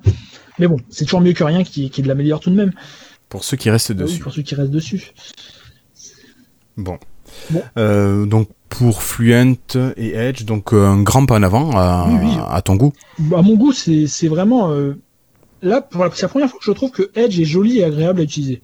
D'accord. Et au niveau des flops, t'en as beaucoup ou pas trop? J'ai toujours Edge, j'ai souvent des soucis avec Edge. Alors je sais peut-être parce que je suis un insider, mais moi en général, parfois quand je fais entrer euh, sur une adresse, je fais entrer dans ma barre d'adresse, et là, bah il se passe rien. Ça prend 30 secondes avant qu'il charge la page.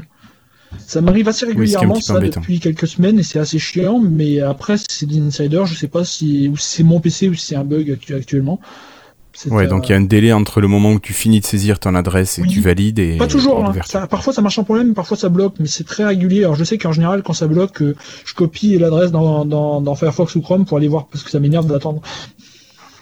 D'accord. C'est bon. Ok. Ça marche, merci beaucoup. On va continuer. Puis je crois que c'est Bah toujours toi, peut-être. Cassim aussi, pour parler de 7. Bah, je crois qu'il l'a pas. Alors pas jeu 7 et match. Hein. Bah moi je l'ai- j'y ai pas accès donc du coup je vais pas pouvoir te dire grand chose dessus. Euh, et en plus c'est donc je crois que c'est Flobo en plus non Oui, qui euh, toi en plus tu as accès quoi je veux dire. Oui, je l'ai. Oui, donc oui, j'ai eu accès à Sets lors de la dernière mise à jour de Windows. Donc ils y choisissent des gens un peu aléatoirement, on sait pas trop comment. Apparemment, c'est ils ajoutent des, des personnes au fil des semaines euh, en ajoutant Sets, en activant Sets à des gens. Alors moi, c'est marrant comment ça s'est activé. Mon PC, j'étais en train d'utiliser mon PC, et puis d'un coup, Explorer plante. Alors, je me dis qu'est-ce qui se passe? Et lorsqu'il redémarre, j'avais Sets. Alors je pense qu'ils me l'ont activé sur le serveur, et d'un coup, ça m'a redémarré le redémarré le système. C'était assez marrant comment ils ont fait ça. Et donc bon, c'est ce qu'on avait dit la dernière fois, hein, ça permet d'avoir des onglets avec plusieurs applications UWP, euh, un peu comme si on avait des onglets sur euh, comme sur Edge. D'ailleurs, c'est pas qu'un peu, c'est exactement la même interface que sur Edge avec plusieurs onglets. Euh, il y a des bonnes idées, mais pour l'instant, c'est très très. J'ai envie de dire que c'est même pas encore bêta. Je trouve que ça fait très alpha. On sent que Microsoft est en train, encore en train de chercher ce qu'ils veulent faire avec ça. Euh, Tu penses qu'ils cherchent les fonctions ou l'ergonomie? les- les- la fonction, la fonction de base, elle est, elle est, elle est, ex- elle est, elle est là. C'est d'avoir des onglets avec plusieurs applications.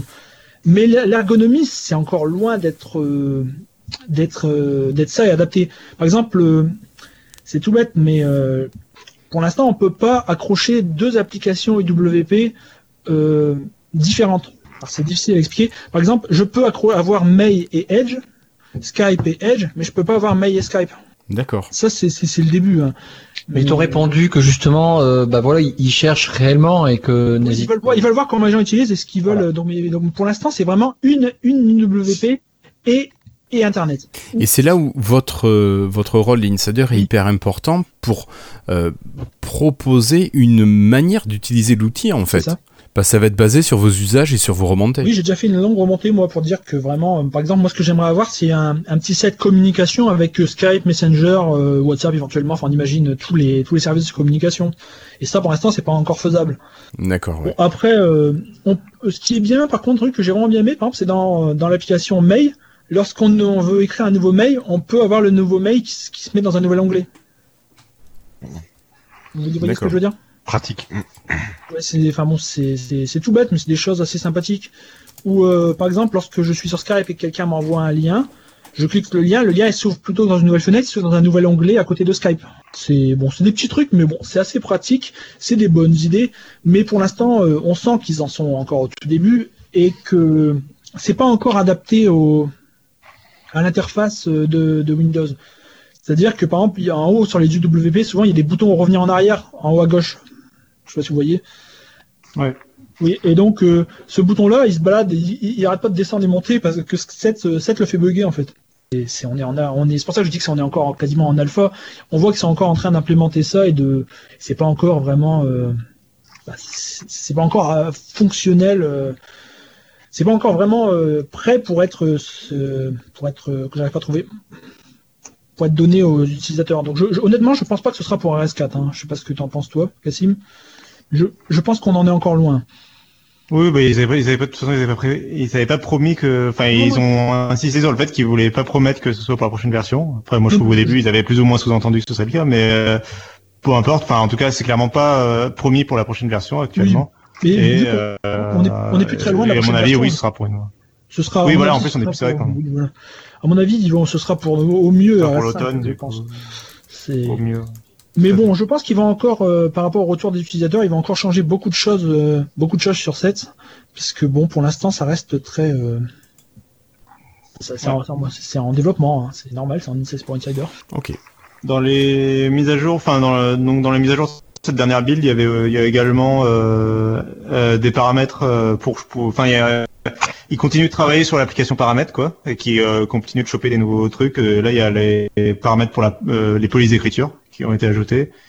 Euh, il y a aussi des nouveaux paramètres pour pour, euh, pour les euh, le mode de ne pas ne pas déranger. Euh, nous, enfin des nouveaux réglages quoi, des nouvelles options euh, qui font permettre d'évoluer, de faire évoluer un peu le mode. Euh, bon, voilà, je sais pas si vous voulez vraiment euh, approfondir Un là-dessus. petit peu, Flobo Oh, l'avait oui, mis dans le, Oui, dans dit, le document. par exemple, là, on peut activer ne, ne pas déranger lorsqu'on arrive dans un lieu, si la localisation est activée euh, sur notre euh, appareil. Donc par exemple, on peut mettre Oui. active ne pas déranger quand j'arrive au travail. Bon, bon, c'est des Bah, c'est quand même des nouveautés qui seraient vachement pratiques pour des euh, appareils mobiles du coup. Oui, bah oui, mobile, complètement. J'avais pas fait le lien, mais c'est très très lié aux appareils qui apparaissent. Évidemment, c'est vrai que c'est très utile pour les appareils qui arrivent. Qui Je arrive, sais pas, enfin euh, voilà, il faut, c'est bon, euh, enfin dans, dans certains lieux, euh, je veux dire, euh, la- pour une surface, on imagine que ça peut déjà être utile, mais le, c'est clairement des, ça c'est le genre de fonctions qui sont plutôt faites, bah déjà pour des appareils avec des GPS, et en général c'est plutôt Oui. des appareils type euh, smartphone ou ultramobile quoi. Oui, c'est vrai. Le truc qui est pas mal dans les nouveautés quand même, c'est le fait de pouvoir dire, euh, passe en mode ne ne pas déranger pour un- une certaine quantité d'heures. Ça, je trouve ça pas mal parce que tu sais que tu as un, un créneau de 2-3 heures où il faut pas te faire suer ou t'es t'es pris.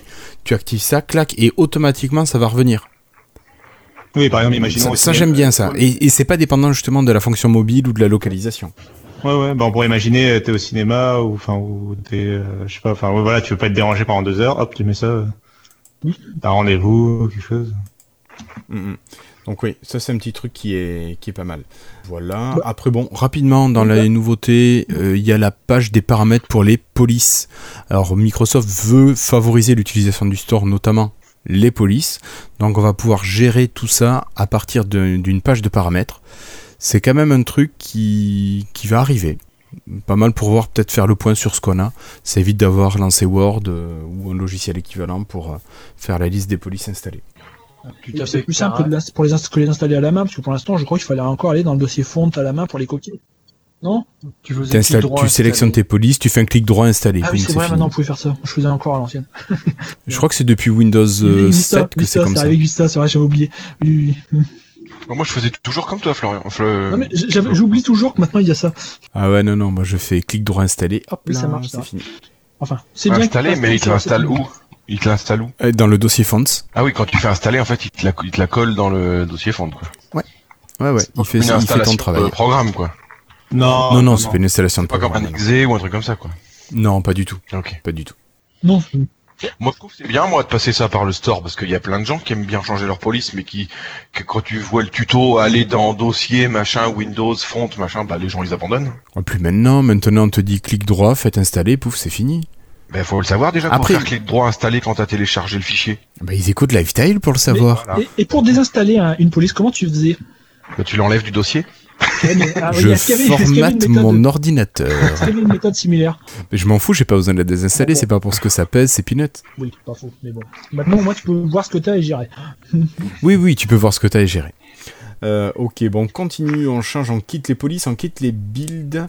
Et est-ce que quelqu'un si peut nous parler un petit peu de l'IA Oh, pardon. Oui, il y a encore des builds Oui, il y a encore un petit truc. Je pense que ça va faire débat à la sortie de la prochaine version de Windows. Mais ils ont activé un warning à chaque fois qu'on lance un, un installeur d'application qui vient pas du Windows Store.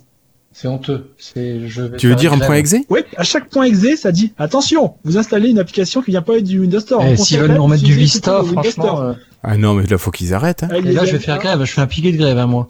Parce que là, c'est vraiment pour Ouais, je t'accompagne. Ah ouais, mais nous, notre store, c'est mieux. hein. Venez euh, prendre nos 30%. Ah, Il y, a- il y a ça, il y a ça à chaque point exe maintenant. Ça va devenir pénible, là, je vous le dis. hein. Non, mais ils vont pas le faire, ça. C'est une Ah fenêtre l'instant, comment C'est dans la bulle, c'est arrivé dans la dernière bulle qui est arrivée la semaine dernière. Euh, tu l'as remonté que c'était de la merde? Oui. D'accord. Partage Mais le lien qu'on tiens, vote. un petit coup pour moi. Bah, moi, je suis désolé, mais ça me dérange pas. Voilà. Non, mais attends, et Vista, on avait ce truc-là sur tous les exés, ça devenait franchement, au bout d'un moment, c'était pénible, quoi. Et, euh, tout le monde désactivait le l'UAC, je crois, ça s'appelait. Oui, Mais- oui, oui. Mais c'est vrai que Non, alors, Le message- actuellement, il y a Oui. quand même les exés qui sont vérifiés par le... C'est quoi, c'est le smart screen? Oui. Parce que moi, j'ai une- j'ai Et- un rectangle qui apparaît quand j'ai un exe. Oui, mais pour certains exés, Bah, pas ça tous, dépend il s'ils y a sont des signés ou applications. pas. C'est ça? Oui, mais là, même l'exé de OneDrive pour installer la OneDrive, il me l'a fait. Donc, à mon avis, il y a tous les, tous les applications. Tous les exés qui passent. euh, Pourquoi passent. t'installes OneDrive en exe Il est déjà dedans. Parce que je l'avais Non, non, non, pour le mettre à jour. Installé et réinstallé, mais c'est pas grave. Ah oui, oui, d'accord. Ouais. En fait, parce que le message est quand même assez. euh, ils disent, ils font, ils, te disent, installer des applications de Windows Store aide à protéger votre PC et le faire euh, Les le tourner correctement. Ah, Oui, oui, bah écoute. Non, c'est pas des Quand ils auront tout, on est d'accord, on passera par le Microsoft Store. hein. Mais, je- mais ça, ça va faire débat. hein. Si ça reste comme ça pour la version finale, ça va faire débat. Clairement. Non, mais clairement. Là, je pense que dire, ça va c'est faire grincer va- des dents. Ça va être vraiment de la merde, Microsoft, euh, le Windows 10 pour eux. Comment pas, ils ont Mais il y a des l'expérience gens avec qui vont être Vista fâchés, de ça. Mais c'était chiant au possible ce truc sur Ils Vista. ont dû virer déjà tous les gens, il y a eu un turnover, et puis ils sont plus là, et puis ils ont oublié Microsoft. Ils sont tous partis à la retraite. Ouais, ouais, sur des bateaux et tout. Ouais, c'est ça, sur leur yacht. Ok, bon, on va quitter cette mauvaise nouvelle, Flobo, que je n'avais pas vue. Et est-ce que quelqu'un nous parlerait un petit peu de d'IA qui savait lire et répondre à des questions? Naturellement. Oui, bah c'est tout bête. Hein. C'est Microsoft qui a développé une intelligence artificielle qui fait mieux que les humains lors d'un test où il faut aller chercher une rép- la réponse à une question sur Wikipédia. Ben, c'est normal, Ce qui est quand même pas mal. Pardon? Non, ça, tu poses une question et la machine va sur Wikipédia consulter et te générer une réponse Oui, il le fait mieux que bien les humains. formulée et correcte. Ben, le C'est normal que c'est no- ah, comment ça mieux Plus vite Il y a un score. Mieux pas formulé. les détails, mais il y a un score selon la- le, le niveau de la réponse que tu as donné. Et pour la première fois, euh, l'intelligence artificielle a un meilleur score que les humains. Après, j'ai pas regardé vraiment les détails de comment il calcule le Ça score. doit pas être que la vitesse, parce que la vitesse, c'est normal que, que l'ordi il aille plus vite sur Wikipédia pour lire la réponse. Euh, Ouais, c'est vrai. Parce que nous, faut qu'on tape euh, la recherche, qu'on aille sur Wikipédia et tout, c'est c'est nar. Non, mais c'est l'intelligence de recherche peut-être, la pertinence. Oui, Ouais. je pense que c'est ça. hein. Bah écoute, oui, Euh, il doit y avoir quelque chose en euh, plus. hein. C'était avec un truc chinois, effectivement. Guillaume nous parle de ça sur le, le Non, chat. parce que l'IA, c'est le mot à la mode en ce moment, il a toutes les sauces, euh, tout est IA pour eux. Il suffit juste un algorithme de merde, c'est de l'IA. Enfin, pour les journalistes, hein, attention. Oui, oui. Euh, les mauvais journalistes, pardon. Mais euh, Et comment tu fais la différence entre un bon et un mauvais journaliste? Bah zéro un net. bah si. D'accord, ça c'est fait. Je ne commenterai pas. Du coup, Ah bah oui, c'est des copains à toi maintenant, Gazim. Oh, non, non, euh, enfin non, Comment ça, des copains, il y a eu un rapprochement non, non, non. J'ai raté un truc Non. Bon. Ok, donc c'est juste pour vous annoncer ça. Donc on arrive quand même avec le... Je sais pas si... Non, ça, ça, ça se rapproche pas du deep learning non plus. Bah non, le deep learning, c'est apprentissage. euh, au Ouais, c'est deux, plus l'IA le- utilise le- deep, lear- le deep learning parfois. Non C'est une bêtise Je sais pas. Bon, allez, bref. Ouais, Allez. Euh, maintenant, c'est la petite partie qui fait faire plaisir à Cassim. Il, voulait que l'on parle du CES avec euh, deux appareils au moins, et puis l'absence d'une personne euh, sur le CES. Bah, allez, parlons de petites machines plutôt sympathiques avec d'abord Cassim, un petit Dell XPS, XPS 13, s'il te plaît. Je se parler de celui-là en fait, mais ok, ça marche. Euh, je me C'est pas de celui-là dont tu voulais parler? Eh, je me... Non mais je crois que je me suis peut-être gouré, euh, je suis fatigué en ce moment. Euh, mais euh, c'est pas grave, enfin il est en même temps il y en a un nouveau aussi, donc ça marche aussi. Euh, c'est vrai qu'il est intéressant aussi. C'est euh, bah moi vous savez que j'ai un... mon PC portable principal d'ailleurs sur lequel sur lequel je suis en train d'enregistrer cette émission. Euh, c'est un Dell XPS 13 donc. Et euh, le design ils, ils avaient pas revu le design depuis quelques années. Et donc là ça y est ils ont annoncé une nouvelle version. Euh, bon je vais pas non plus passer des heures dessus. C'est juste ils vont ils ont affiné la machine en fait. Euh, L'écran est toujours euh, bord à bord. D'ailleurs, faut se souvenir que maintenant c'est la mode sur les smartphones, mais euh, c'est donc Dell qui avait lancé la mode euh, à l'époque avec son PC portable. Euh, et c'est toujours Ouais, imp- il y a quoi? Il y a 2 mm de bordure juste. c'est ça, c'est toujours très impressionnant euh, quand on le voit quand même l'écran, c'est quand même le truc impressionnant sur cette machine. Euh, c'est vrai que, enfin, même au quotidien, bah, ça permet, au-delà de l'aspect esthétique qui est sympa, ça permet d'intégrer un gros écran euh, dans un châssis qui est relativement compact et donc d'avoir un truc qui est plus portable euh, sans perdre en confort euh, visuel, quoi. Donc là, il, il garde le même écran, euh, seulement la caméra euh, est légèrement déplacée au centre et euh, surtout elle devient euh, 3D et compatible du coup avec Windows Hello. Donc ça c'est pratique. Parce que c'était un des gros défauts moi pour moi du du XPS 13 tel que je l'ai. Euh, Il y avait aucune euh, biométrie, euh, aucune façon de s'ident- s'identifier facilement. Euh, fallait rentrer son code quoi. Euh, à chaque sortie de veille, ce qui est euh, bah, pour une machine haut de gamme euh, qui était un peu dommage quoi. Euh, par rapport à ce qui se fait. Enfin vous vous avez tous des Surface Pro euh, dernière génération là donc. Euh, Pas du tout. c'est euh, c'est qui? C'est Christophe qui a une... Il me semble que t'as pas une. Mais il une a pas l'empreinte sur sa cover. Non, mais il a la Il a caméra. pas le lecteur d'empreinte, Christophe? Non, mais il a la caméra par contre, Ah oui, elle est peut-être Windows Hello, ouais. Oui, j'ai ça, ouais. Il me semble. C'est ça. C'est vrai, j'avais oublié la caméra. Euh, donc c'est ça la, euh, une des principales nouveautés. L'autre, les autres, l'autre nouveauté, c'était euh, ils ont changé la connectique. Moi, j'avais une connectique assez classique et complète euh, avec de- des ports USB, du port USB Type C, etc. Euh, et là, ils ont tout viré. Ils ont mis que du port USB Type C. Euh, mais c'est T'as pour- même pas une USB classique? Non, c'est pour aller avec la- l'affinement de la machine, je pense. Enfin, le, c'est vrai que le- en fait le châssis, euh, surtout au niveau de la base, est beaucoup plus fin qu'avant. Donc il y a plus, en gros, il y a plus l'épaisseur pour le pour le port USB classique. En tout cas, où il y a- ils avaient plus la volonté. En tout cas, euh, a- voilà, c'est c'est que des ports USB Type C. Il y a encore un jack, j'ai l'impression. Il y a encore un jack. Et il y a euh, et ils ont enlevé euh, le lecteur de carte SD aussi par un, ils l'ont remplacé par un micro euh, un lecteur de carte micro SD. Donc c'est un peu plus dommage quand t'es photographe. Euh, enfin, tu peux pas sortir facilement les photos. Enfin, il faut un, il faut un adaptateur quoi. Ouais, ouais. Non mais voilà. Après, tu peux aussi mettre une carte micro SD dans un adaptateur dans ton appareil photo. Mmh. Aussi. Tout à fait. Moi, c'est ce que je fais. Euh, non, c'est pas ce que je fais. J'ai acheté une SD pour une fois. Mais sinon, j'en ai plein des comme ça. Bref. Non, mais c'est c'est c'est tout à fait c'est vrai. Euh, voilà, non, mais sinon c'est c'est tout. Ça reste, ça a l'air d'être. une- Bon, ils ont mis à jour après euh, le, le processeur tout ça avec la dernière génération, mais bon, Oui, c'est- bon, ça c'est. c'est normal. Euh, et du coup, non, mais là, après, voilà, la machine euh, reste très bien. Euh, ça sera probablement un des meilleurs PC portables euh, sur le marché. euh. Enfin, pour moi, euh, le, le- le seul concurrent possible pour un, en gros, pour un Surface Book ou un, une Surface Pro, c'est les, la gamme XPS de Dell. euh, je trouve qui, qui est quoi les vraiment tarifs de qualité. C'est-. C'est c'est annoncé Les tarifs de ça Alors, pour la nouvelle génération, j'ai, je crois. Ah, c'est que- 949 dollars. Ouais. Oui, en dollars, 1000 mais dollars. pas en- ouais. Et ouais.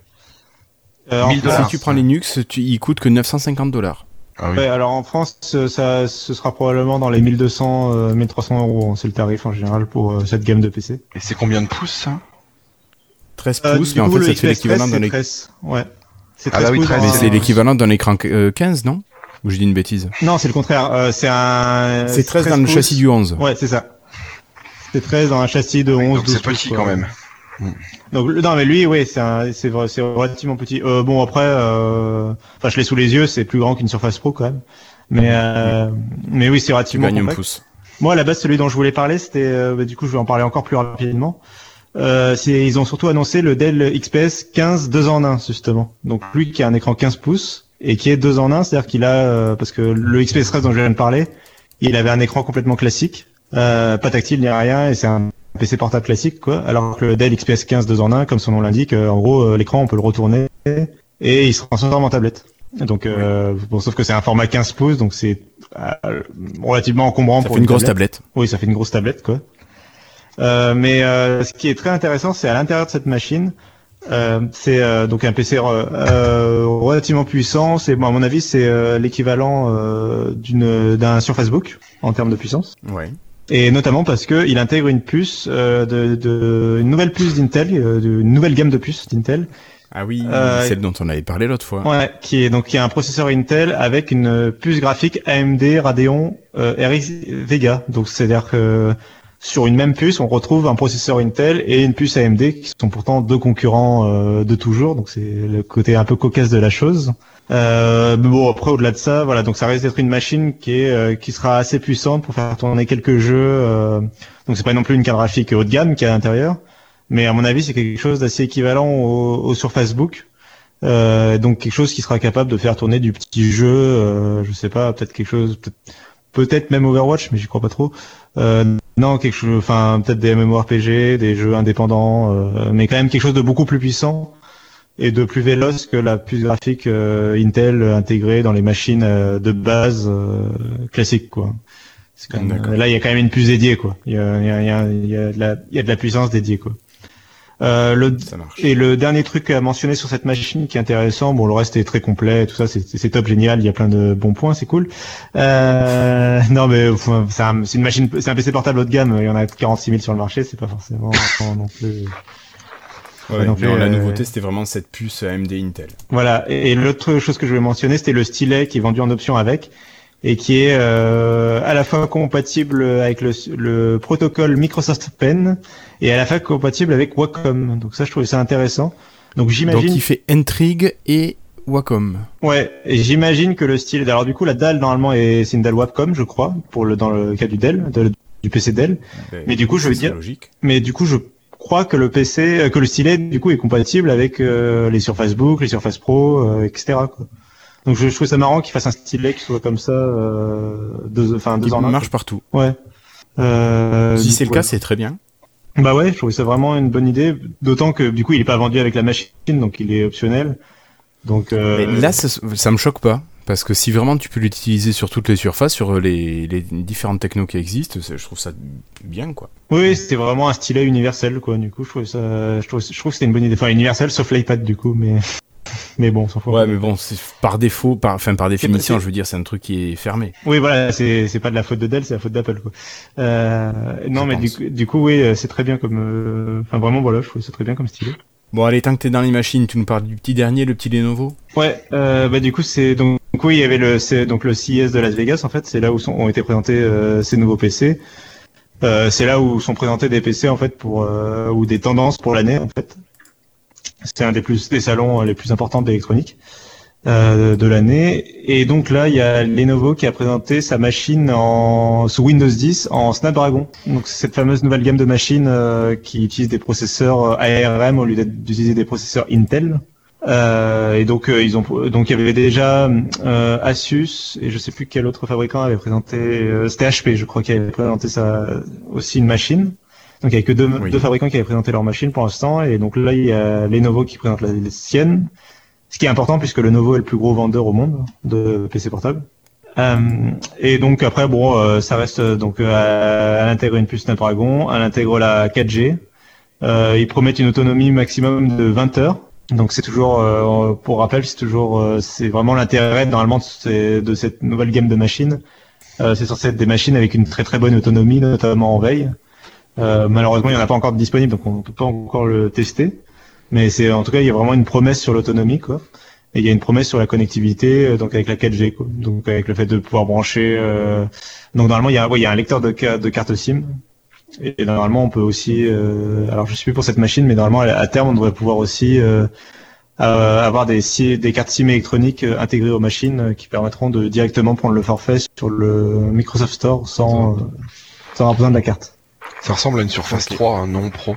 Euh, oui, oui. euh, D'ailleurs, oui, j'ai oublié, de parler du design de la machine. Oui, euh, là, euh, les autres, les autres machines, je crois, étaient un peu plus euh, costauds. Là, c'est vraiment juste une surface. euh, basique là, ouais. Ouais. Et puis ouais, tu, tu remarqueras que le clavier fait, euh, enfin c'est le clavier qui fait office de pied ajustable. Mm. Donc c'est vraiment euh, basique basique quoi. C'est, euh, il y a même pas le pied euh, de la Surface Pro qui est, qui est un de ses, quand même un de ses euh, points forts quoi. Et ça veut dire que sur les petits machins comme ça, tu pourras aussi changer puis passer de S à, à Pro ou pas? De 10, Oui oui tout à fait. euh, C'est oui, tu as raison de le mentionner. La machine elle tourne, elle tourne sur Windows 10 S et euh, et on peut on peut euh, on peut le faire basculer sur Windows 10 Pro. D'ailleurs, il y a Microsoft qui a changé le nom commercial de Windows 10 S discrètement. Oh, comment ils ont fait? Euh, mais j'ai, j'ai- par contre, j'ai un trou de mémoire sur le nouveau nom. RT, C'est, euh. Non, mais c'est un nom super compliqué, euh, comme euh, seul Microsoft est capable de les inventer. Euh, de mémoire, c'est Windows 10 Pro euh, with euh, S mode ou un truc comme ça. Enfin, Ah oui, bah c'est S, qu'en fait- les, les gens vont dire S quoi. oui, les, les gens vont le dire. Oui, euh, les gens vont dire Windows 10 S, et puis euh, c'est pour expliquer que euh, que c'est à la base que c'est Windows 10 Pro avec le mode S euh, activé, quoi, en gros. C'est quand même 800 dollars un, un petit hors truc comme ça. Ouais, euh, le, ouais, ouais, le prix là est annoncé à Et 800 dollars. regarde, un Samsung S8, c'est 800 euros aussi. Hein. D'accord, mais tu Non, vois, moi, le, le télé, le- l'ordi que j'ai acheté à, à Noël, c'est c'est 600. C'est c'est un peu plus encombrant, mais c'est autrement plus puissant, quoi. Alors, il y a l'autonomie, Bah, bien vrai. sûr. Mais bon, euh, ça fait cher l'autonomie quand même. Hein. Mais je suis d'accord avec. Euh, non, mais là, je suis d'accord avec David. C'est euh, moi, je. Enfin, on sent il y a vraiment une volonté. Ça, ça. Quand tu le mets à 300 euros, quoi, à 3, 350. Mais à 800, qu'est-ce que tu veux? Les gens, ils vont dans n'importe quel Leclerc, ils, ils voient toutes les petites machines à 4, 500 euros. Bah non. L'ambition, c'est vraiment de faire des machines haut de gamme euh, qui vont euh, vraiment être en concurrence avec Intel et de pas euh, de pas couper sur les prix, quoi. On va dire que c'est les brouillons pour l'instant, ça. C'est les. Mais ouais, je suis assez d'accord avec toi. sur- ouais. je Parce que je vois pas qui ça peut intéresser, à part les gens qui ont des journées de 20 heures au boulot, peut-être. Mais euh, il doit pas y en avoir beaucoup. Non, c'est plutôt des gens qui vont avoir une belle petite machine qui va allumer un quart d'heure tous les jours. Bah oui, mais alors là, et du coup, c'est comme encore- ça, ils vont pouvoir ne pas la charger pendant plusieurs jours. Ouais. Bon, c'est... Après, quand t'as une de montre connectée que tu charges tous les jours, t'as plus peur de charger tes affaires. C'est vrai, c'est vrai, tu as raison.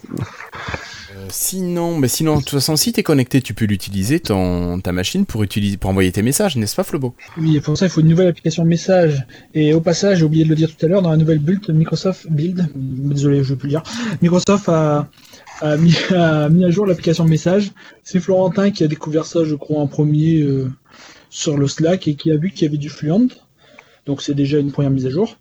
Et derrière, j'ai remarqué également que maintenant, ça supporte le Windows Ink. Donc, on peut écrire au stylet dans l'application message. Et c'est étonnant parce qu'on peut, on peut donc écrire, euh, écrire sur, sur PC un SMS au stylet, mais pour l'instant, on peut pas l'envoyer parce qu'il y a que Skype qui permet de- d'envoyer des SMS. Donc, euh, en l'état, ça sert à rien, mais on pense, on pense bien que Microsoft est en train de faire ça pour préparer les futurs PC connectés qui pourront envoyer des SMS. Alors, je pense qu'on va avoir un slacker qui va pas être content. Euh, Florentin nous proteste et nous dit que c'est notre camarade Ancestrals qui, qui est à l'origine de l'information. Oui, mais c'est pour- Florentin qui l'a retweeté derrière, donc c'est compliqué à suivre. hein. Ouais, ouais, ouais. Bref, et donc tu as fait le tour du monde de l'actualité euh, geek euh, Voilà. avec des captures d'écran où tu apparais. Oui. C'est ça. Et j'ai vu qui, qui, euh, j'ai vu comme Cassim qui est-ce qui source l'origine et qui est-ce qui ne le fait pas.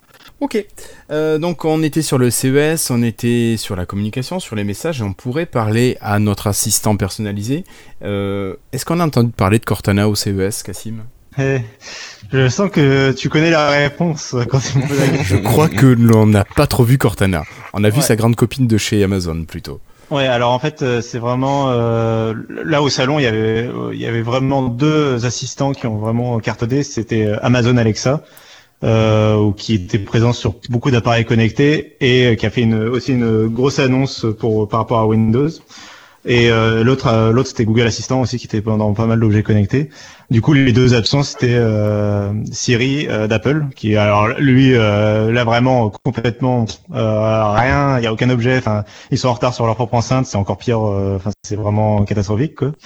Et Cortana aussi qui était absente malgré malgré la sortie l'année dernière d'une enceinte Harman Kardon aux États-Unis avec Cortana.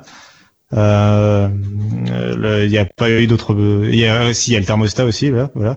Mais sinon au CIS, il n'y a pas eu de de- d'annonce euh, de- sur à propos de Cortana. Et donc pour revenir à Amazon Alexa, il y a effectivement cette annonce que euh, euh, ils avaient signé un, un partenariat avec plusieurs fabricants de PC euh, assez important. Euh, donc il y avait normalement de mémoire, il y avait Asus, HP euh, et d'autres euh, qui vont intégrer en fait Alexa par défaut euh, sur euh, des PC euh, dans le courant de l'année là, euh, sur leur gamme de PC, il y aura Amazon Alexa. Euh, alors pas en France, euh, ils seront, il sera installé euh, par défaut, mais euh, tu auras toujours Cortana en bas parce que ça ils peuvent pas l'enlever, c'est Microsoft. Ah oui, ça sera pas la- l'appli par défaut. Ils vont pas te mettre Alexa en bas dans le rond Non. à la place de Cortana. Non, Ouais. non. Mais euh, ce sera euh, installé euh, de base en fait. Euh, ce sera installé de base dans les machines quoi. Et ce sera Oui. mis en avant. Comme les Norton Euh, je sais pas mois qui sont installés et que tu désinstalles tout de suite, quoi. Par exemple, c'est ça. C'est un peu dans ce- cette idée là.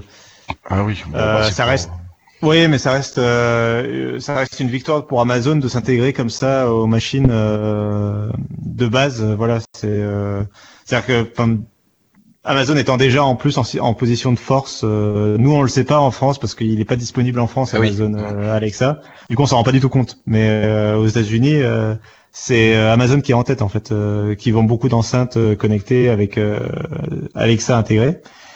Euh, beaucoup de, enfin, ça permet de contrôler sa domotique, ça permet de contrôler de euh, tout un tas d'usages. Bon, moi, ça me parle pas forcément, mais, mais bon, bref, c'est un, produit populaire. Et Ça sert pas qu'à commander des trucs? Non, ça sert pas qu'à commander des trucs, ça sert à beaucoup de choses. Ça sert vraiment, comme Cortana, à te répondre à plein de questions, à contrôler euh, des appareils. Tu peux dire euh, Alexa, éteins la lumière, euh, voilà. La Enfin, Xbox Allume la Xbox, exactement. bah tiens, euh, non mais en plus, ah non, c'était Google Home. Il y avait un employé de Microsoft qui était content d'avoir configuré euh, son Google Home pour qu'il allume sa Xbox. Ah oui, j'ai vu ça. Oui. Bon, c'est pas très grave. Euh, mais du coup, quand, Il effectivement, a réinventé Kinect. non mais effectivement, bon bah du coup, Cortana était un peu absente, quoi, et, ce qui était un peu inquiétant parce que en plus, on sait que il y a des accords entre Amazon, justement entre Alexa et Cortana, qui sont en train d'être signés, que normalement à terme, euh, Cortana permettra d'appeler Alexa et qu'Alexa permettra d'appeler Cortana. En plus, on, on, on a, euh, j'ai plus euh, les mauvaises nouvelles en tête, mais il y avait euh, aussi le fait que euh, Microsoft à la base pensait intégrer euh, CRM, c'était CRM Dynamics à Cortana, qui est un de ses produits pour entreprise. Ah oui, c'est vrai, Euh, oui. et ils avaient- Finalement, ils l'ont pas fait. Voilà, ils ont annoncé que finalement euh, ils le faisaient pas.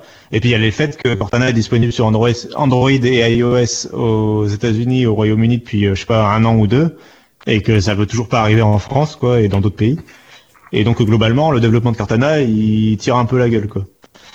Mais Tu crois qu'ils ont encore des développeurs? Euh, ben normalement, oui.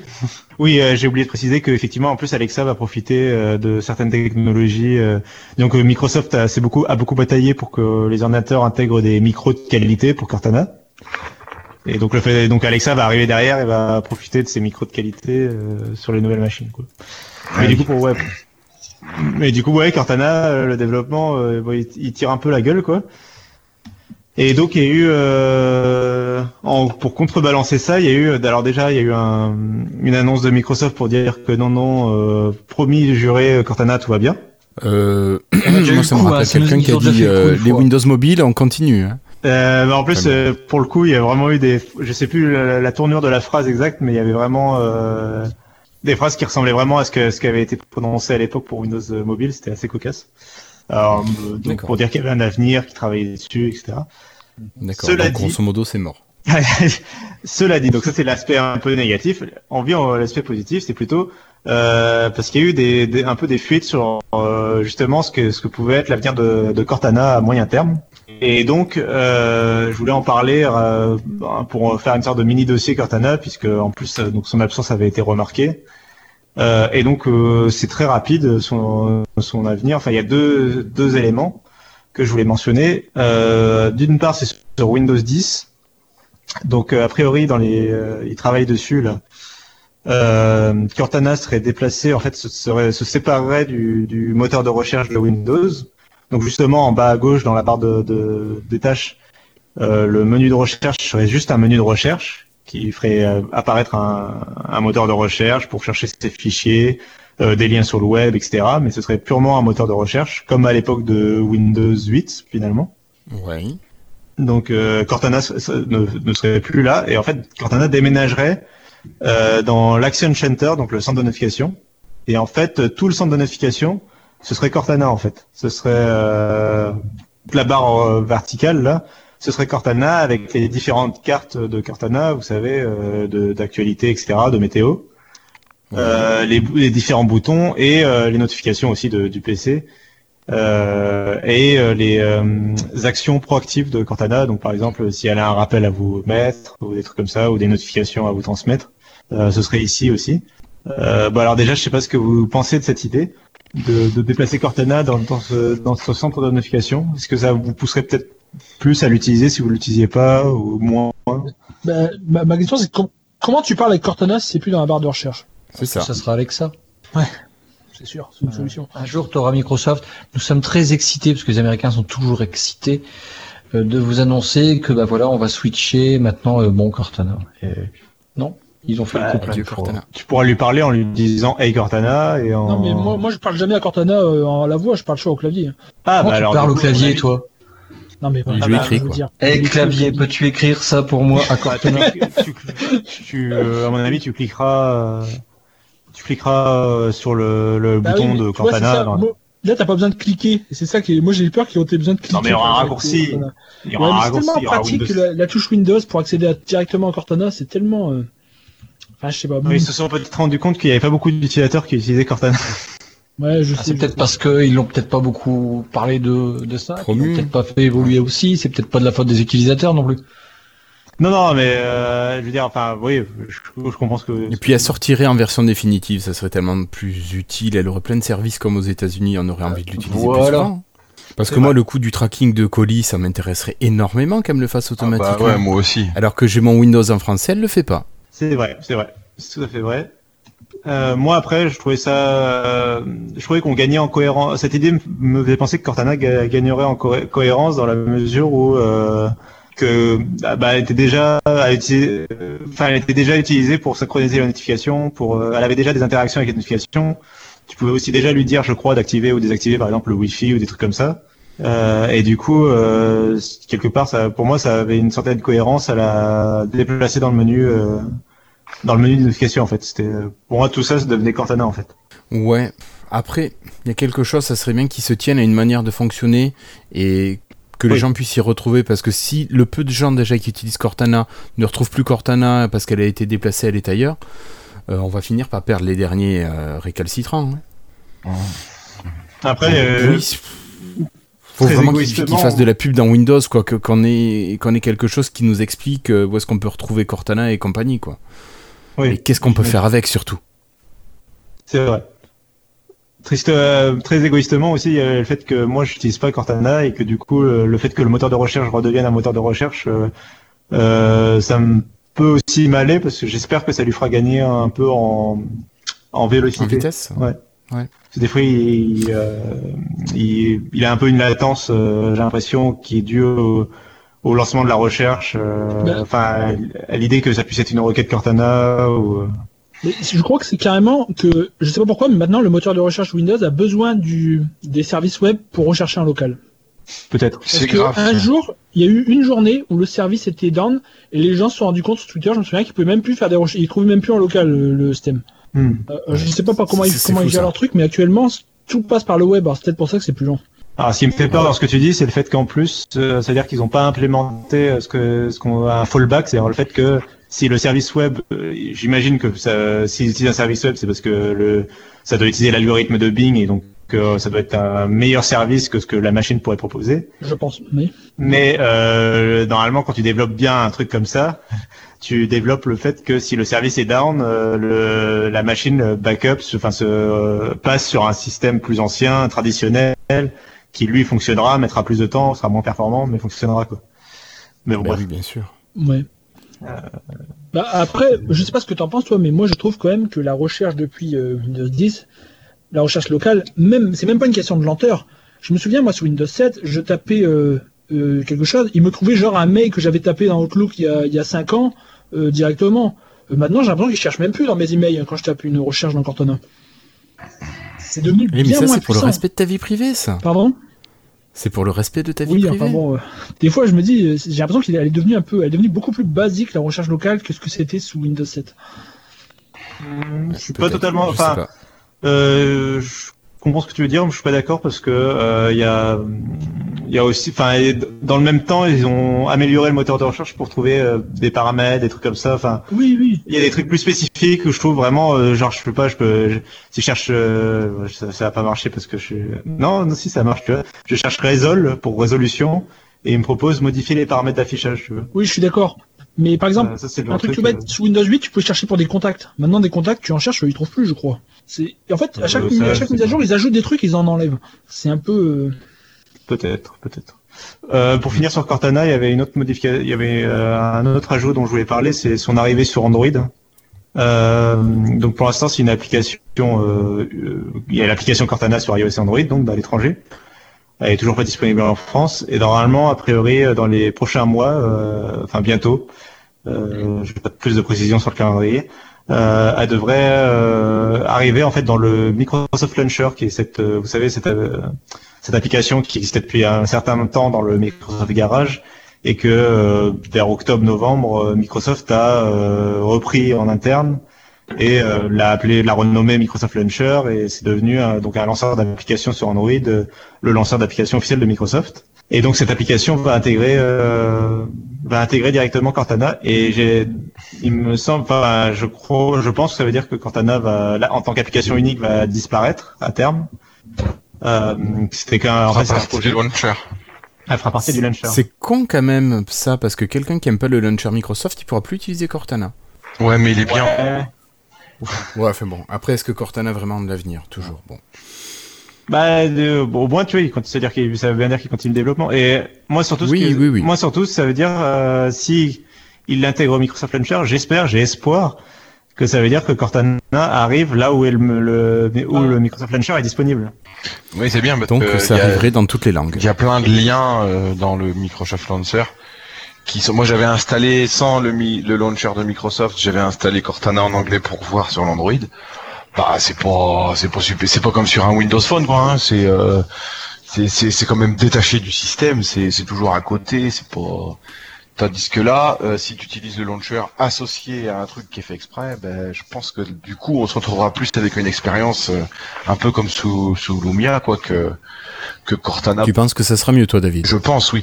Moi, je l'utilise pas le launcher de Microsoft parce que je trouve qu'il est pas assez complet va- par rapport à ce que je veux faire, mais je l'ai installé sur le téléphone de, de mes parents et il est quand même super simple et super pratique, quoi. Ce... Donc, euh, pour des gens ben, comme mes parents justement qui avaient un Lumia et qui sont passés sous Android, euh, eh ben, ça, ça peut être une très bonne idée, je pense, cette annonce-là. Alors, je sais pas. Après, Cassim, c'est une spéculation ou c'est annoncé? Euh, pour le Microsoft Launcher, c'est euh, plus ou moins annoncé, et puis c'est, euh, c'est- c'est- ça va arriver bientôt. Par contre, pour le, c'est la question portait sur le fait euh, que c'est euh, Que la- est-ce que c'est une que l'application disparaisse. Oui, que Non, l'application sur- Cortana disparaisse. Non, mais voilà. euh, Est-ce que c'est officiel que Cortana va être sur le launcher? Ça, oui. Euh, le- par contre, le fait que la- l'application Cortana unique disparaisse, euh, ça, c'est C'est- Oui, oui. Euh, par- en partie une spéculation, en partie il me semble. Alors déjà de mémoire, il me semble que ça avait été annoncé que c'était une application, que c'était un projet, l'application sur Android iOS plus qu'une euh, un produit. C'était vraiment une tentative. Enfin, c'était quelque chose, une expérimentation, quelque chose qu'il voulait, il me semble. Euh, ou en tout cas, c'était perçu comme ça en interne. Euh, que c'était pas, ça faisait pas partie du produit principal qui est Cortana. C'était genre une sorte de, de truc sur le côté, quoi. Euh, On peut demander euh, à Flo. Flo, lui, il a un Android maintenant et il, est, il utilisait beaucoup Cortana. Donc, est-ce que tu t'en sers sur ton Nokia, Flo? Flobo Flobo Ah ok, je savais pas de qui est. je me demandais avec lequel Flo on parlait. Euh, Florian. Il est pas là. Florian. Florian est en train Il d'essayer de se dé- micro, Ouais, il est en- un mute Flobo. Oui, mais il est en train d'essayer, je pense surtout de se. Je pense qu'il est en train d'appuyer sur les boutons pour essayer de parler. Bon, en attendant, euh, du coup, oui, voilà, euh, je sais pas si, si l'application finira par disparaître ou pas. Euh, moi, il me semble que, enfin, ça me donnait l'impression que- qu'elle allait peut-être disparaître à terme. Ben, ils la feront peut-être disparaître euh, une fois qu'ils sont qu'ils seront rassurés de, de, de, de voir comment ça fonctionne sous le launcher, quoi. Peut-être, oui, oui, c'est ça, je pense. euh, L'idée est là, à mon avis. Mais après, c'est possible qu'elle soit, c'est possible que, c'est possible qu'elle soit de base dans le launcher, mais ça empêche pas qu'elle soit euh, en appli à côté dans le, dans le store de Google, quoi. C'est pas forcément. Non, euh, non, non, c'est pas du tout. euh, oui, les deux pourraient co- complètement. C'est pas impossible, comme mais il idée. me semble, euh, Ouais. il me semble Ouais. avoir entendu dire que euh, que l'application une euh, Cortana seule euh, disparaîtrait euh, à terme. euh, voilà. C'est comme, c'est comme la boîte mail, c'est comme Outlook, quoi. Tu peux avoir l'appli ou tu peux l'avoir fait. super bien intégré dans le launcher, quoi. Oui, oui, tout à fait. Et euh, t'as aussi. euh, et par contre, l'application Cortana sur iOS, du coup, à mon avis, continuera d'exister puisque euh, il n'y a pas de Microsoft Launcher euh, sur iOS puisqu'on peut pas modifier. Oui. On peut rien personnaliser. Euh, vous savez que sur iOS, on peut même pas mettre un navigateur par défaut ou quelque chose comme ça. Enfin, c'est horrible. Hein. Mm, mais il T'es obligé de faire un Safari? Oui. Enfin, tu, en fait, si tu veux utiliser un autre navigateur, faut le lancer par toi-même, mais quand tu ouvres un lien, il s'ouvre dans Safari, quoi qu'il arrive, quoi. Apparemment, ça gêne personne, quoi. C'est, euh, je pense que Microsoft faisait ça sur Windows, si, euh, si vous imaginez sur micro, sur, sur Windows, tous les liens qu'on vous envoie sur Slack, sur, euh, je sais pas, Skype euh, ou peu importe, ou quand vous cliquez sur un lien, si c'était Edge qui s'ouvrait au lieu de votre navigateur préféré, ou euh, au lieu de vous ouvrir un nouvel C'est onglet. Edge, mon navigateur préféré, Cassim. Mmh. oui, tout à fait. Mais euh, je veux dire, si vous utilisez un autre navigateur, et vous préférez un autre navigateur, un autre navigateur, pardon. Euh, imaginez si euh, tous les liens s'ouvraient dans Edge, mais les gens euh, pèteraient un plomb, quoi. Enfin, ce- on, Eh oui. on sortirait les Mais, mais torches. quand c'est Apple, ça marche, euh, ça marche, personne dit rien. Et oui, apparemment, sur, euh, ça pose pas de problème pour iOS. Ouais, je ferme la parenthèse. Euh, je pense Ok. que de toute façon, on a fait assez long sur Cortana. On espère. Oui, je pense qu'on a assez parlé de Cortana. Euh, je pense qu'on a déjà pas mal parlé, qu'on va peut-être dépasser les deux heures. Donc, je vous propose, moi, de Ouais. tailler un peu dans le gras des news et de faire que des petites annonces rapides maintenant. euh, pour vous dire que le Surface Book 2 est disponible en précommande en France. Très Donc, cher. la nouvelle version qui commence à 1749 euros avec 13 pouces, un processeur 1 giga, euh, i5, pardon, 8 Go de RAM et 256 Go de stockage. Et ça peut monter jusqu'à 3800 euros. Donc là, vous avez du 15 pouces, un Core i7, 16 Go de RAM et 1 Teraoctet de SSD. Donc ça, c'est quand même une grosse machine. Euh, voilà, je pense que personne autour de la table ne va se l'offrir. Cassim, non? Non, non, euh, j'ai pas, je vais pas prendre un crédit euh, immobilier. pour ça. Juste pour ça. Ça marche. Euh, au niveau hardware, pour vous dire que l'expérience Armand Cardon s'ouvre à ceux qui sont hors États-Unis et que même vous pourriez trouver votre Armand Cardon Invoke à 100 euros ou 100 dollars, je ne sais plus trop. Euh, bon, je sais pas si c'est intéressant d'après après ce qu'on a dit sur Cortana, peut-être qu'il faudra attendre un petit peu les 3 ans nécessaires, n'est-ce pas Christophe? Voilà. Autre information, Barcelone dit adieu à Microsoft. Alors ils arrêtent d'utiliser des solutions Microsoft. Ils font comme Berlin l'avait fait il y a une dizaine d'années ou un peu plus même. Sauf que Berlin revient aux outils Microsoft à voir si Barcelone fera la même chose. Tu parles de quoi de Barcelone? La mairie le... Oui, la ville de Barcelone, les services publics de Barcelone passent euh, au logiciel libre. D'accord si c'est bien pensé, pourquoi pas Après, euh, ouais, mais on a raison. Il y a régulièrement des villes ou des voilà des trucs publics qui, qui décident des services publics qui décident de basculer sur de Windows à un truc open source et qui finalement s'en mordent les doigts euh, plusieurs années plus tard et retournent sur Windows parce que en open source euh, t'as des problèmes. Euh, enfin, le, logiciel en soi peut être bien, mais il faut payer de la formation, il faut payer de l'adaptation à tes systèmes, etc. des voilà, la dotation des logiciels, etc. Il y a plein de qui, choses, qui entraîne un coup. Forcément. Et puis après, peut-être qu'au niveau de l'efficacité pour certaines choses, euh, enfin parce que Berlin, ils ont quand même tenté l'expérience pendant plus de 10 ans. Donc c'est, ils ont quand même faire de la formation. Les gens devaient être formés, ils devaient connaître les outils, et au final, quand même, ils quittent le, le, logiciel libre pour venir sur de Windows. Ouais. Donc c'est quand même qu'ils doivent y trouver. Un, on verra pour Barcelone. Quoi. Oui, euh, Munich, euh, oui, Munich, excusez-moi, j'ai confondu Berlin, Munich. J'avais le B de Barcelone, je suis resté sur le sur Berlin. Munich, oui, Munich, excusez-moi. Euh, voilà, donc on continue pour vous dire que la Xbox a de petites nouvelles rétrocompatibilités. Il y a Far Cry 2, il y a trois jeux, je crois, qui arrivent là ce mois-ci. Driver. Compatibilité. Driver. Ouais, Driver San Francisco qui est vachement cool. Légendaire Driver. Voilà, donc des petites choses sympas. Et une information, Cassim, une information Cassim, la manette Xbox One Elite numéro 2 devrait arriver. Yep, euh, oui, euh, ça commence à fuiter, on verra quand elle sera annoncée officiellement. En gros, c'est la donc la manette Xbox One Elite, euh, si vous vous souvenez, c'est cette manette un peu chère haut de gamme euh, qui avait qui était sortie il y a deux ans. Et donc ils vont sortir une nouvelle version, euh, enfin ils préparent une nouvelle version remis au goût du jour parce que la première version commence à dater, notamment elle était pas compatible Bluetooth, donc c'est-à-dire qu'elle était pas compatible très simplement avec les PC. Enfin, il fallait la brancher absolument en USB avec les PC, c'était pas très pratique. Euh, avec le Bluetooth, ça permet d'utiliser un sans fil, euh, même sur les ordinateurs. Donc, euh, ils vont aussi mettre à jour un petit peu son ergonomie. Ils vont intégrer une batterie. Euh, il y a des petits, voilà, des petits changements d'ergonomie aussi sur la manette. Est-ce qu'elle sera plus solide? Parce que moi, j'entends beaucoup parler de, de parties qui cassent. Euh, sur la Elite, euh, ça me dit rien, moi, du coup. Que, Parce que je sais que Franck en a eu deux et il a des gâchettes. Je crois que c'est RB qui casse. Mais RB, c'est quand même pas une truc très très sollicité. Sur des manettes Elite euh, du coup, enfin, il a eu deux manettes Elite, du coup. Ouais. Euh, ok. Ben non. Et les deux ont cassé au même bouton. D'accord, bah je savais pas. Bah du coup, euh, bon heureusement que le service a présenté là, mais euh, du coup ouais, euh, bah je savais pas.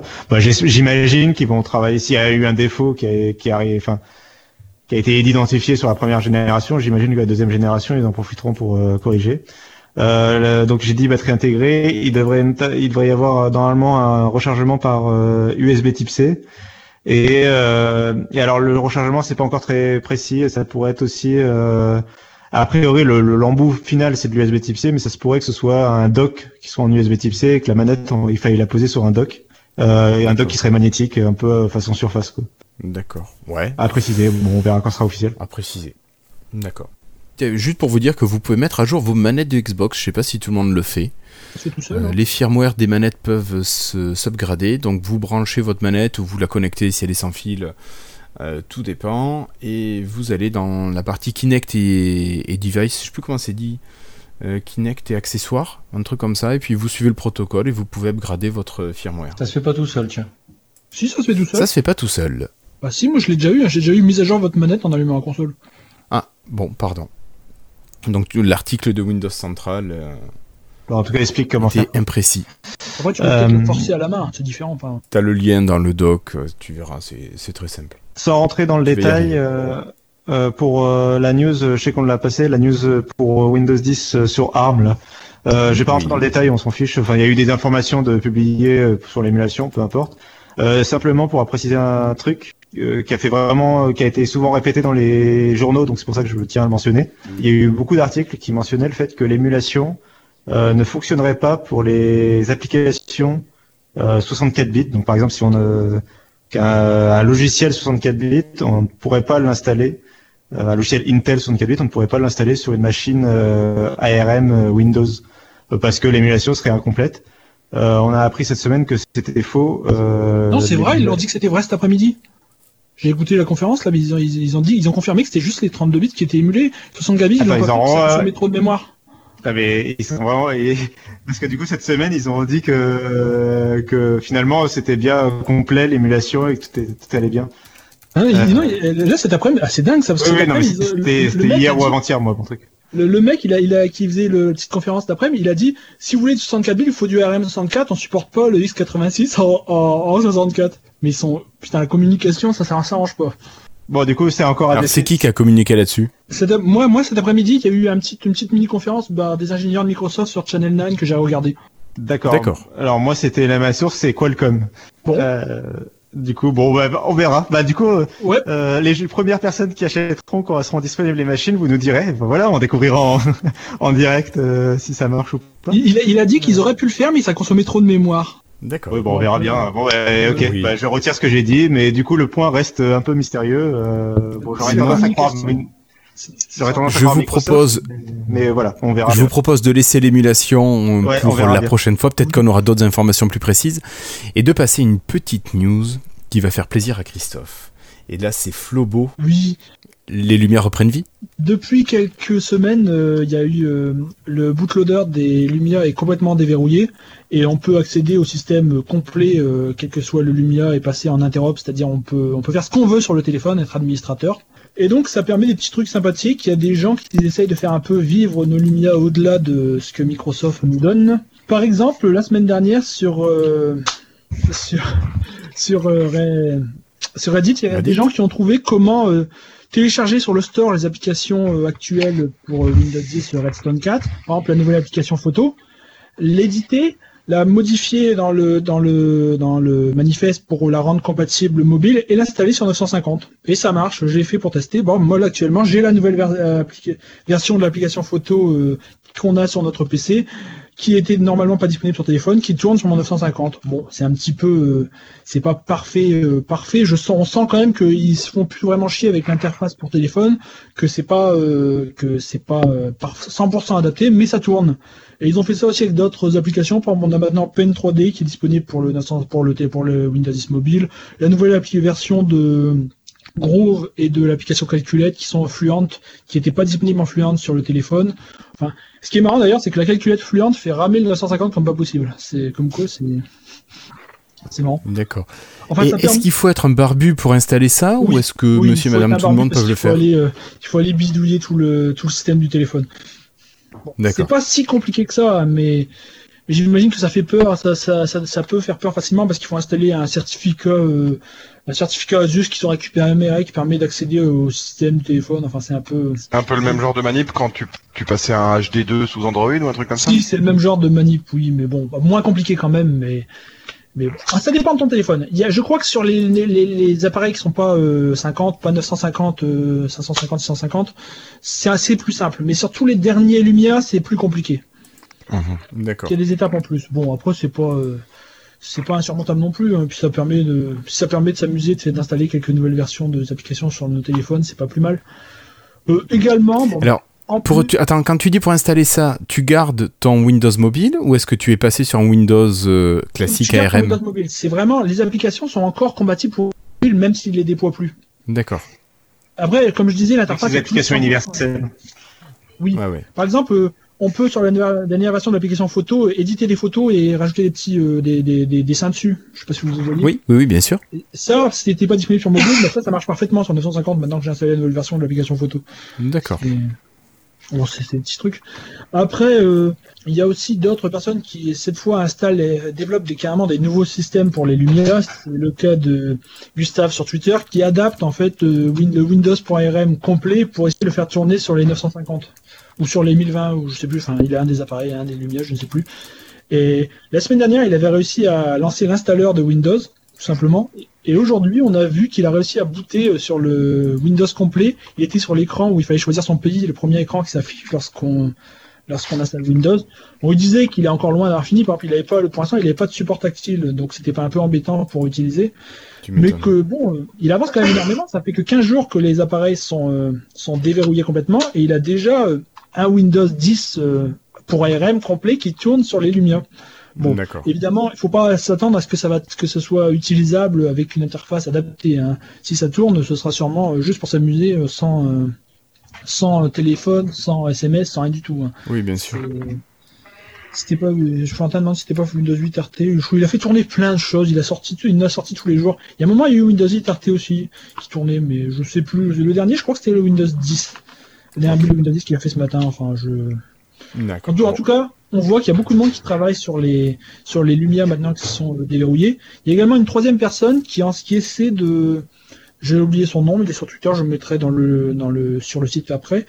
Il essaye de récupérer les fichiers de, du projet Astoria qui étaient dans les bulles de Windows 10 il y a deux ans pour les faire fonctionner sur les dernières bulles de Windows 10 mobile pour le 950 et les autres Lumia. Ça permettrait de faire tourner les applications Android sur Windows 10 mobile actuel. Bon, encore une fois, ça c'est ça c'est pas encore fait, c'est quelqu'un qui essaye.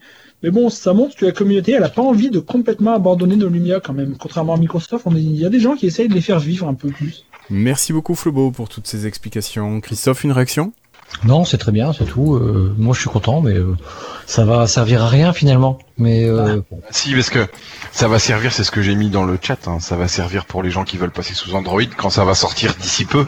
je suis pas sûr. Hein. Je suis pas sûr que quelqu'un développe complètement une ROM pour une ROM Android. À ah, XDA, je suis sûr que dans la semaine, ça y est.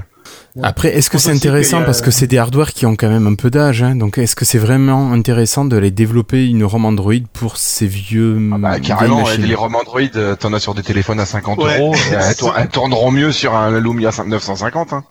Non mais sur XDA surtout, il y a des gens qui s'amusent à encore apporter des trucs sur le HTC HD2 d'il y a 10 ans, donc. Euh, D'accord. J'aurais tendance à penser que en fait, à mon avis, ce qui va intéresser les développeurs, c'est le challenge. C'est pas. Oui, d'accord. Donc ça, c'est pas pour l'intérêt de l'utilisation, c'est uniquement le challenge technique. Mais il en avoir. Imaginons que si euh, Gustave arrive à faire tourner, euh, bon, on n'est pas encore là, mais s'il arrive à faire tourner Windows.rm sur euh, Lumia et que dans quelques mois il y ait la version avec avec j'ai un trou. Le, le shell universel, c'est? c'est shell. C'est shell, oui, avec Shell. Donc éventuellement, bah, peut-être qu'à terme on pourrait imaginer les Lumia avec une nouvelle interface pour une AM plus adaptée. Enfin bon, peut-être. On est loin, loin, loin de là, mais si la communauté le supporte, pourquoi pas Ouais. Et comme ça, tu pourras avoir Snapchat sur ton appareil. ah là là. Ok, bon, mais ça marche. Merci beaucoup. Je vous propose de fermer les news et rumeurs et de passer au free time. Bonjour to French Insiders on Live Tile. This is Gabe Hall. Thanks for being a Windows Insider. Encore un grand merci à Christophe Maujoin, Floydus, Patrick Béja, Yves Menou et Pierre. Merci à Philippe Marie, Denis Voituron, Bastien, Nicolas Guré et Dermins.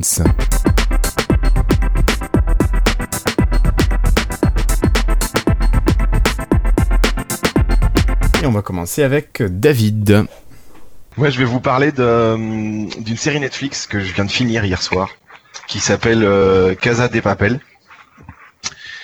Et euh, donc c'est le pitch en fait, c'est un groupe de spécialistes de malfrats, de gentils malfrats, de de rigolos malfrats. ils ont tous un peu toutes les personnalités. En fait, je sais pas combien ils sont. Ils sont doivent être une petite dizaine, huit, huit je crois. Et euh, ils se mettent en tête de faire le, le casse du siècle en fait. Et euh, sur le coup, en fait, je pensais qu'on allait voir euh, au début, par rapport au premier épisode, je pensais qu'on allait voir euh, toute la préparation et puis à la fin le casse. Et en fait non, en fait c'est l'histoire et l'histoire est en parallèle en fait. Dès le premier épisode, le casse commence et on voit au fur et à mesure des flashbacks de, de la préparation de telle action, de telle action, de telle action. Et il y a un rythme hein, et une, un rythme au niveau de la musique, au niveau du, des images qui est vraiment euh, extraordinaire. La, la, des, des, films ou des séries sur des casses de, de banque, euh, ça, ça s'est déjà vu, il y en a plein des biens, il y en a plein des pas bien. Mais là, au niveau du rythme, en fait, il est vraiment super, euh, super bien fichu. Les personnages sont hyper attachants. Et, euh, et euh, j'attends déjà en fait la première saison, j'ai cru comprendre parce que évidemment j'ai été voir la saison 2 qui sort le 6 avril, je crois, sur Netflix. En fait, c'est pas une saison 2, c'est la deuxième partie de la saison 1. Donc, euh, D'accord. c'est un, le 1 et c'est un demi. peu ouais, voilà, c'est un peu compliqué. Mais euh, euh, vraiment, vraiment, euh, esthétiquement, euh, rien que la bande-annonce, j'ai mis la bande-annonce là en fait dans, le, dans les liens de l'émission parce que ça donne directement envie de le voir. Et c'est exact. Je enfin, je sais pas, je, dois être exactement le public cible euh, parce que je, suis assez oreille euh, et musique et tout ça et j'ai plein de chansons sur mon téléphone qui sont des BO de séries que j'ai trouvé génie génial. Alors je sais pas si je les aurais gardés si j'avais pas, enfin gardés si j'avais pas vu la série parce que évidemment c'est associé aux, aux images et à l'histoire. Mais cette euh, voilà à, à tester de, de toute urgence. Après, bah, euh, aimer ou pas, mais moi je trouve que ça dépote un max quoi. Et tous les personnages sont super attachants. Donc t'as la fille qui est spécialiste de l'impression des billets, t'as la fille t'as le, le costaud qui est spécialiste des armes, t'as le mec qui est spécialiste euh, du perçage de tunnels, t'as le, le psychopathe qui est, qui est chef en plus et qui est spécialiste de, de, de faire peur aux otages et tout. Enfin, le pitch, je peux le dire directement parce que c'est dans, enfin le pitch, le truc, je peux le dire directement parce que c'est dès le premier épisode en fait. C'est euh, que en fait eux ils rentrent dans dans dans la banque avec des masques de Dali et une combinaison rouge et ils habillent tous les otages avec un masque de Dali et une combinaison rouge. Ce qui fait que quand ils communiquent avec l'extérieur, en fait, ils savent jamais euh, si c'est des otages ou si c'est des Les preneurs d'otages. des preneurs d'otages. Et euh, bah voilà, à voir. Je peux en dire plus. Ça marche. Merci beaucoup, David. Et on donne la parole à Cassim. Euh, alors, je sais plus. Ah oui, euh, je vais parler de Overwatch League. Alors, en fait, c'est euh, un truc que j'ai découvert aujourd'hui même. Et donc, je voulais parler rapidement. Euh, c'est tout simplement euh, Overwatch, donc le jeu vidéo. Euh, Il y a Blizzard qui organise, euh, donc l'éditeur qui organise euh, un- une ligue de comme de de, de d'e-sport, donc comme euh, il y a des ligues de football, etc. Donc, c'est pas un tournoi, c'est un truc qui va durer euh, jusqu'en juin. Euh, Il y a plusieurs équipes euh, qui représentent chacune euh, une ville. Donc euh, il y a l'équipe euh, euh, et, la- et, la- et bien sûr la première sur laquelle je tombe c'est l'équipe de Floride qui est un État. Mais bon bref, euh, il il y a y a l'équipe de Boston, l'équipe de Houston, etc. L'équipe de Londres. Euh, pour l'instant c'est très euh, euh, Amérique du Nord. Il y a pas, euh, c'est pas vraiment un truc euh, européen. D'ailleurs les matchs se passent plutôt pendant la nuit. Mais moi je les regarde en replay. Et euh, ce que je voulais dire, c'était que euh, bah, j'ai été surpris de la qualité et de l'intérêt de la chose. C'est-à-dire que moi, je suis pas très e-sport à la base, mais c'est vraiment euh, une catégorie qui est en train de monter. Enfin, c'est vraiment, euh, je sais pas, une industrie qui est en train de monter l'e-sport euh, d'année en année. Et là, c'est quelque chose. C'est, je pense, la euh, le l'e-sport le plus euh, euh, mieux pro- le mieux produit pour de la télévision que j'ai vu jusqu'à présent. C'est-à-dire qu'en fait, les équipes, par exemple, portent des maillots dans le jeu. Les différents personnages ont chacun un skin aux couleurs de chaque personnage a un skin pour l'équipe qui peut le jouer. Et donc, euh, ça fait que les les combats sont sont beaucoup plus lisibles en fait, puisque vraiment chaque équipe porte le chaque personnage porte le maillot de son équipe. Euh, ça permet vraiment, t'as as des combats par exemple, c'est les violets contre les blancs et tu, enfin c'est vraiment très visuel euh, de séparation quoi. Tu, euh, et du coup ça rend l'action beaucoup plus lisible, ce qui était un gros problème d'Overwatch. Euh, du coup bon, euh, je le recommanderais quand même. Enfin faut connaître Overwatch, il faut jouer un peu à Overwatch pour comprendre les règles, pour comprendre euh, la stratégie, etc.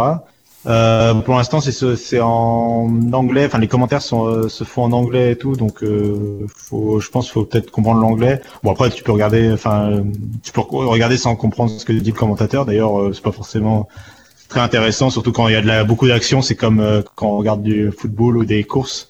Euh, la- la- quand l'action devient frénétique, euh, le commentateur il se met à enchaîner euh, trois phrases à la seconde. On dirait moi un peu. Faut que je présente une news. Euh, et du coup, le, mais du coup voilà, c'est, je trouvais ça vraiment intéressant. Je pense que c'est à regarder au moins, essayer de trouver, regarder un match, c'est en replay sur Twitch. Et je pense que ça vaut le coup d'essayer d'au moins de regarder un extrait juste pour se donner une idée de ce que ça peut être l'e-sport aujourd'hui, quoi. Euh, je trouve ça intéressant, quoi, de découvrir ça. Euh, vraiment, enfin vraiment très bien réalisé. Euh, ils ont bien adapté l'interface de Overwatch et tout pour vraiment rendre le truc plus compréhensible. Ils ont euh, l'animateur ce qu'il dit, c'est assez intéressant. Euh, de temps en temps, t'as des statistiques qui s'affichent. T'as vraiment l'impression de regarder euh, un match de foot ou quoi. T'as, t'as genre tel joueur depuis le début de la saison, il- c'est lui qui a le plus de nombre de kills avec tel personnage depuis le début de la saison. euh, voilà, enfin des petites statistiques éc- écrites quoi. D'accord. Euh, vraiment très intéressant. voilà. Je recommande. La Overwatch League. Ça marche, merci beaucoup. Et puis on va terminer ces freetiles ce soir avec notre ami Flobo. Oui, donc moi je fais un freestyle sur une euh, série assez ancienne sur laquelle je suis retombé sur YouTube un peu par hasard la semaine dernière. C'est euh, The Young Indiana Jones Chronicle. Je sais pas si vous connaissez. Non. Non, Personne. non, non. Enfin bon, c'est une Indiana Jones, oui, mais pas, pas le petit. C'est une série que George Lucas a fait dans les années 90 sur les aventures du jeune Indiana Jones. Alors, euh, il y a beaucoup d'épisodes, une, euh, je dirais qu'il y en a au, au moins une cinquantaine. Donc, euh, c'est une série en fait historique. On va suivre le jeune Indiana Jones pendant de, sa naissance en 1899 à- lorsqu'il est 20, 21 ans en 1921. Et euh, dans la première partie, il va avoir 10 ans. euh, c'est- son père est un universitaire qui va faire le tour du monde pour faire des conférences, donc il suit son père et donc il va voyager comme ça. Et dans la deuxième partie, il va euh, s'engager comme soldat pendant la Première Guerre mondiale et ensuite euh, rester un peu va- vadrouiller dans le monde après après la guerre. Et donc c'est une série, euh, c'est très différent des films Indiana Jones qui sont toujours euh, très euh, un peu fantastiques. Si vous voyez ce que je veux dire, il y a toujours un, des côtés un peu magiques dans les films Indiana Jones. Là, Oui. c'est clairement, euh, il y, a- un épisode où il y a un peu de magie, mais c'est tout. Tout le reste, c'est purement de euh, soit euh, soit purement historique, soit un peu aventure. Et dans chaque épisode, il va rencontrer un personnage historique, par exemple Picasso, Winston Churchill, Clémenceau ou Laurence d'Arabie. Euh, et donc, ça va nous permettre un peu d'apprendre l'histoire en voyageant avec Indiana Jones. Moi, je l'ai déjà vu. Pardon, vous l'aviez déjà vu, t'as déjà vu? Oui, c'est assez vieux, mais moi, moi, j'ai vraiment aimé. Honnêtement, sympa, si je pense à Indiana Jones, je préfère la série télé moi que les films. Mais Bon, ça, c'est mon opinion. Alors, il y a Euh, trois plus- films pourtant. Il y en a quatre de films. Non, il y a trois films. Oui, c'est vrai, le Temple maudit, il est nul. Bon. Non, le crâne de cristal, excuse-moi, mais c'est pas un film. D'accord, encore le crâne de cristal. Bon, deux alors. mais. Pas grave. Enfin bon, donc euh, il y a plus ou moins d'action dans les épisodes. Moi, par exemple, mon épisode préféré, c'est l'épisode où il est où il est traducteur à la conférence de Versailles après la Première Guerre mondiale. Au début, ils arrivent tous en espérant qu'ils vont faire une paix juste. euh, Et puis a, finalement, les Français et les Anglais, ils veulent pas lâcher leur colonie, ils font, ils, ils bloquent tout. euh, les les les Allemands, ils se font humilier, euh, mais finalement, on leur donne euh, et finalement, on les laisse même pas débattre avec les autres pays. Enfin bon, ça montre à quel point euh, ils arrivent là en espérant avoir gagné la victoire et plein de et vouloir créer un nouveau monde. Et au final, euh, bah, tout s'effondre parce que les, bah, les, les gouvernements ils font, ils font tout à leur sauce. euh. C'est assez, euh, c'est vraiment, euh, c'est tr- c'est très bien. C'est pour, pour ceux qui aiment l'histoire, ça, ça permet vraiment d'apprendre l'histoire. euh, par épisode par épisode, en fait, il est toujours là à chaque fois qu'il y a un événement historique important, bon, comme par hasard, hein, on va dire. Oui, Il est là pour la révolution russe en Jones, 1917, il est là pour. Euh, oui, oui, il est, là, il est là la conférence de Versailles, il est là pendant la Première Guerre mondiale, il est là quand les, les à la chute de l'Empire ottoman, enfin, il est là. Il est là à tous les événements importants, Indiana Jones, il est fort. Bah oui, il est Mais- fort. C'est vraiment une bonne série si vous l'avez jamais vu et c'est fait avec, euh, ça a été fait avec énormément de budget. C'est George Lucas qui a payé, euh, qui a payé lui-même pour la série parce qu'elle était trop chère et justement, elle a jamais été vraiment finie. Il devait avoir trois saisons et ça s'est arrêté au milieu de la deuxième parce que ça coûtait trop cher même pour lui et il rentrait pas dans ses frais du tout. Parce qu'en D'accord. fait, ils ont, ils ont, ils ont tout filmé sur place. Ils ont pas été, euh, c'est pas filmé dans un studio. Ils ont, ils ont voyagé autour du monde pour filmer la série en fait. D'accord. Ils ont même filmé à l'époque, c'est ça Du coup, ils sont retournés dans le temps. Ils sont, ils sont- ils sont Ouais, retournés mais avec. Tardis, ça coûte pas grand Ça chose. coûte cher, du coup. Moi, c'est moi, moi, je, moi, je, moi, je préfère la série comme je disais au film Indiana Jones, mais bon, c'est, c'est parce que je préfère le côté historique purement historique au côté un peu fantastique qu'il y a parfois dans Indiana Jones. D'accord, Mhm. ça marche. Merci beaucoup, Flobo. J'avais un deuxième petit freetile très très rapide. C'était juste, euh, j'ai découvert la semaine dernière que vous saviez qu'on peut sauvegarder le, le sur Windows euh, la la configuration du, me- du, du menu Start, des tuiles. Non, dis-nous comment faire. Il y a une commande PowerShell qui permet d'exporter un petit XML et qui permet de, je le mets sur OneDrive et je l'importe sur un autre PC, ça permet de, de, re- de, C'est un petit, je crois que c'est export start menu, quelque chose comme ça, a import start menu. C'est con qu'ils l'ont pas mis dans settings euh, directement, mais ça permet de sauvegarder la configuration du menu démarrer si jamais vous n'avez pas envie de la refaire à chaque fois. Alors après, tu peux aussi synchroniser ton menu démarrer, ça fait partie des paramètres de compte. Et Non, moi, je sais. Bah si. Ça c'était sur Bah Windows 8, mais ça y est plus. Ah, ça, ça y est plus. Bah tu l'avais, moi j'ai retrouvé. Alors tu retrouves ton fond d'écran, tu retrouves des paramètres euh, oui. d'application. Tout sauf le menu. Tout sauf le menu. Ouais. Normalement, non, non, le menu, tu peux plus le. C'est, il est différent d'appareil en appareil en fait. Alors c'était peut-être de Windows Ouais. 8. Alors. Oui, c'était Ouais, Windows 8. justement. Mais justement, je trouve que c'est ils, ont, ils auraient intégré il y, a, il y a un an à peu près, c'était il y a, euh, fin 2016. J'ai vu que en fait personne l'avait remarqué, je crois. Donc euh, je dis ça par hasard, ça peut toujours servir. Mais du coup, euh, tu, tu expliques comment sauvegarder en, en fichier XML, mais comment tu fais pour le réintégrer dans un fait, il y autre a une commande de l'autre sens, il y a un port star, je sais pas quoi, le fichier .xml et donc C'est tout en ligne de inverse, commande? C'est tout Oui, dans, le... commande, bizarrement. Je sais pas pourquoi ils ont Ah. pas mis. Si, si, si tout est là pour le faire dans Windows, ils auraient pu Alors mettre. Jean-Bernard nous dit dans le chat que cette commande elle sert dans le déploiement massif dans les entreprises. Effectivement, c'est logique. Ah dans ce cas-là, ils envoient le fichier XML et boum. Enfin, ça peut servir pour, pour, Merci pour vous si vous voulez un jour installer et pas avoir vous embêter à Faudrait reconfigurer. demander, faudrait demander à un développeur de faire une application rapidement qui juste envoie la commande, euh, enfin qui Oui, c'est vrai, euh, ce serait, ce serait super simple. une sorte de truc, un truc avec une interface euh, qui te permet du coup de sauvegarder où t'as envie de sauvegarder le fichier et puis euh, de- ou d'ouvrir, enfin un truc assez simple quoi. Oui, est-ce que faire un peu- Flobo, tu pourrais, est-ce que Flobo, tu pourrais nous faire un petit tuto sur le site? Oui, je vais faire Ah ça. ouais, ça m'intéresserait, ouais. Pas de problème. Merci beaucoup.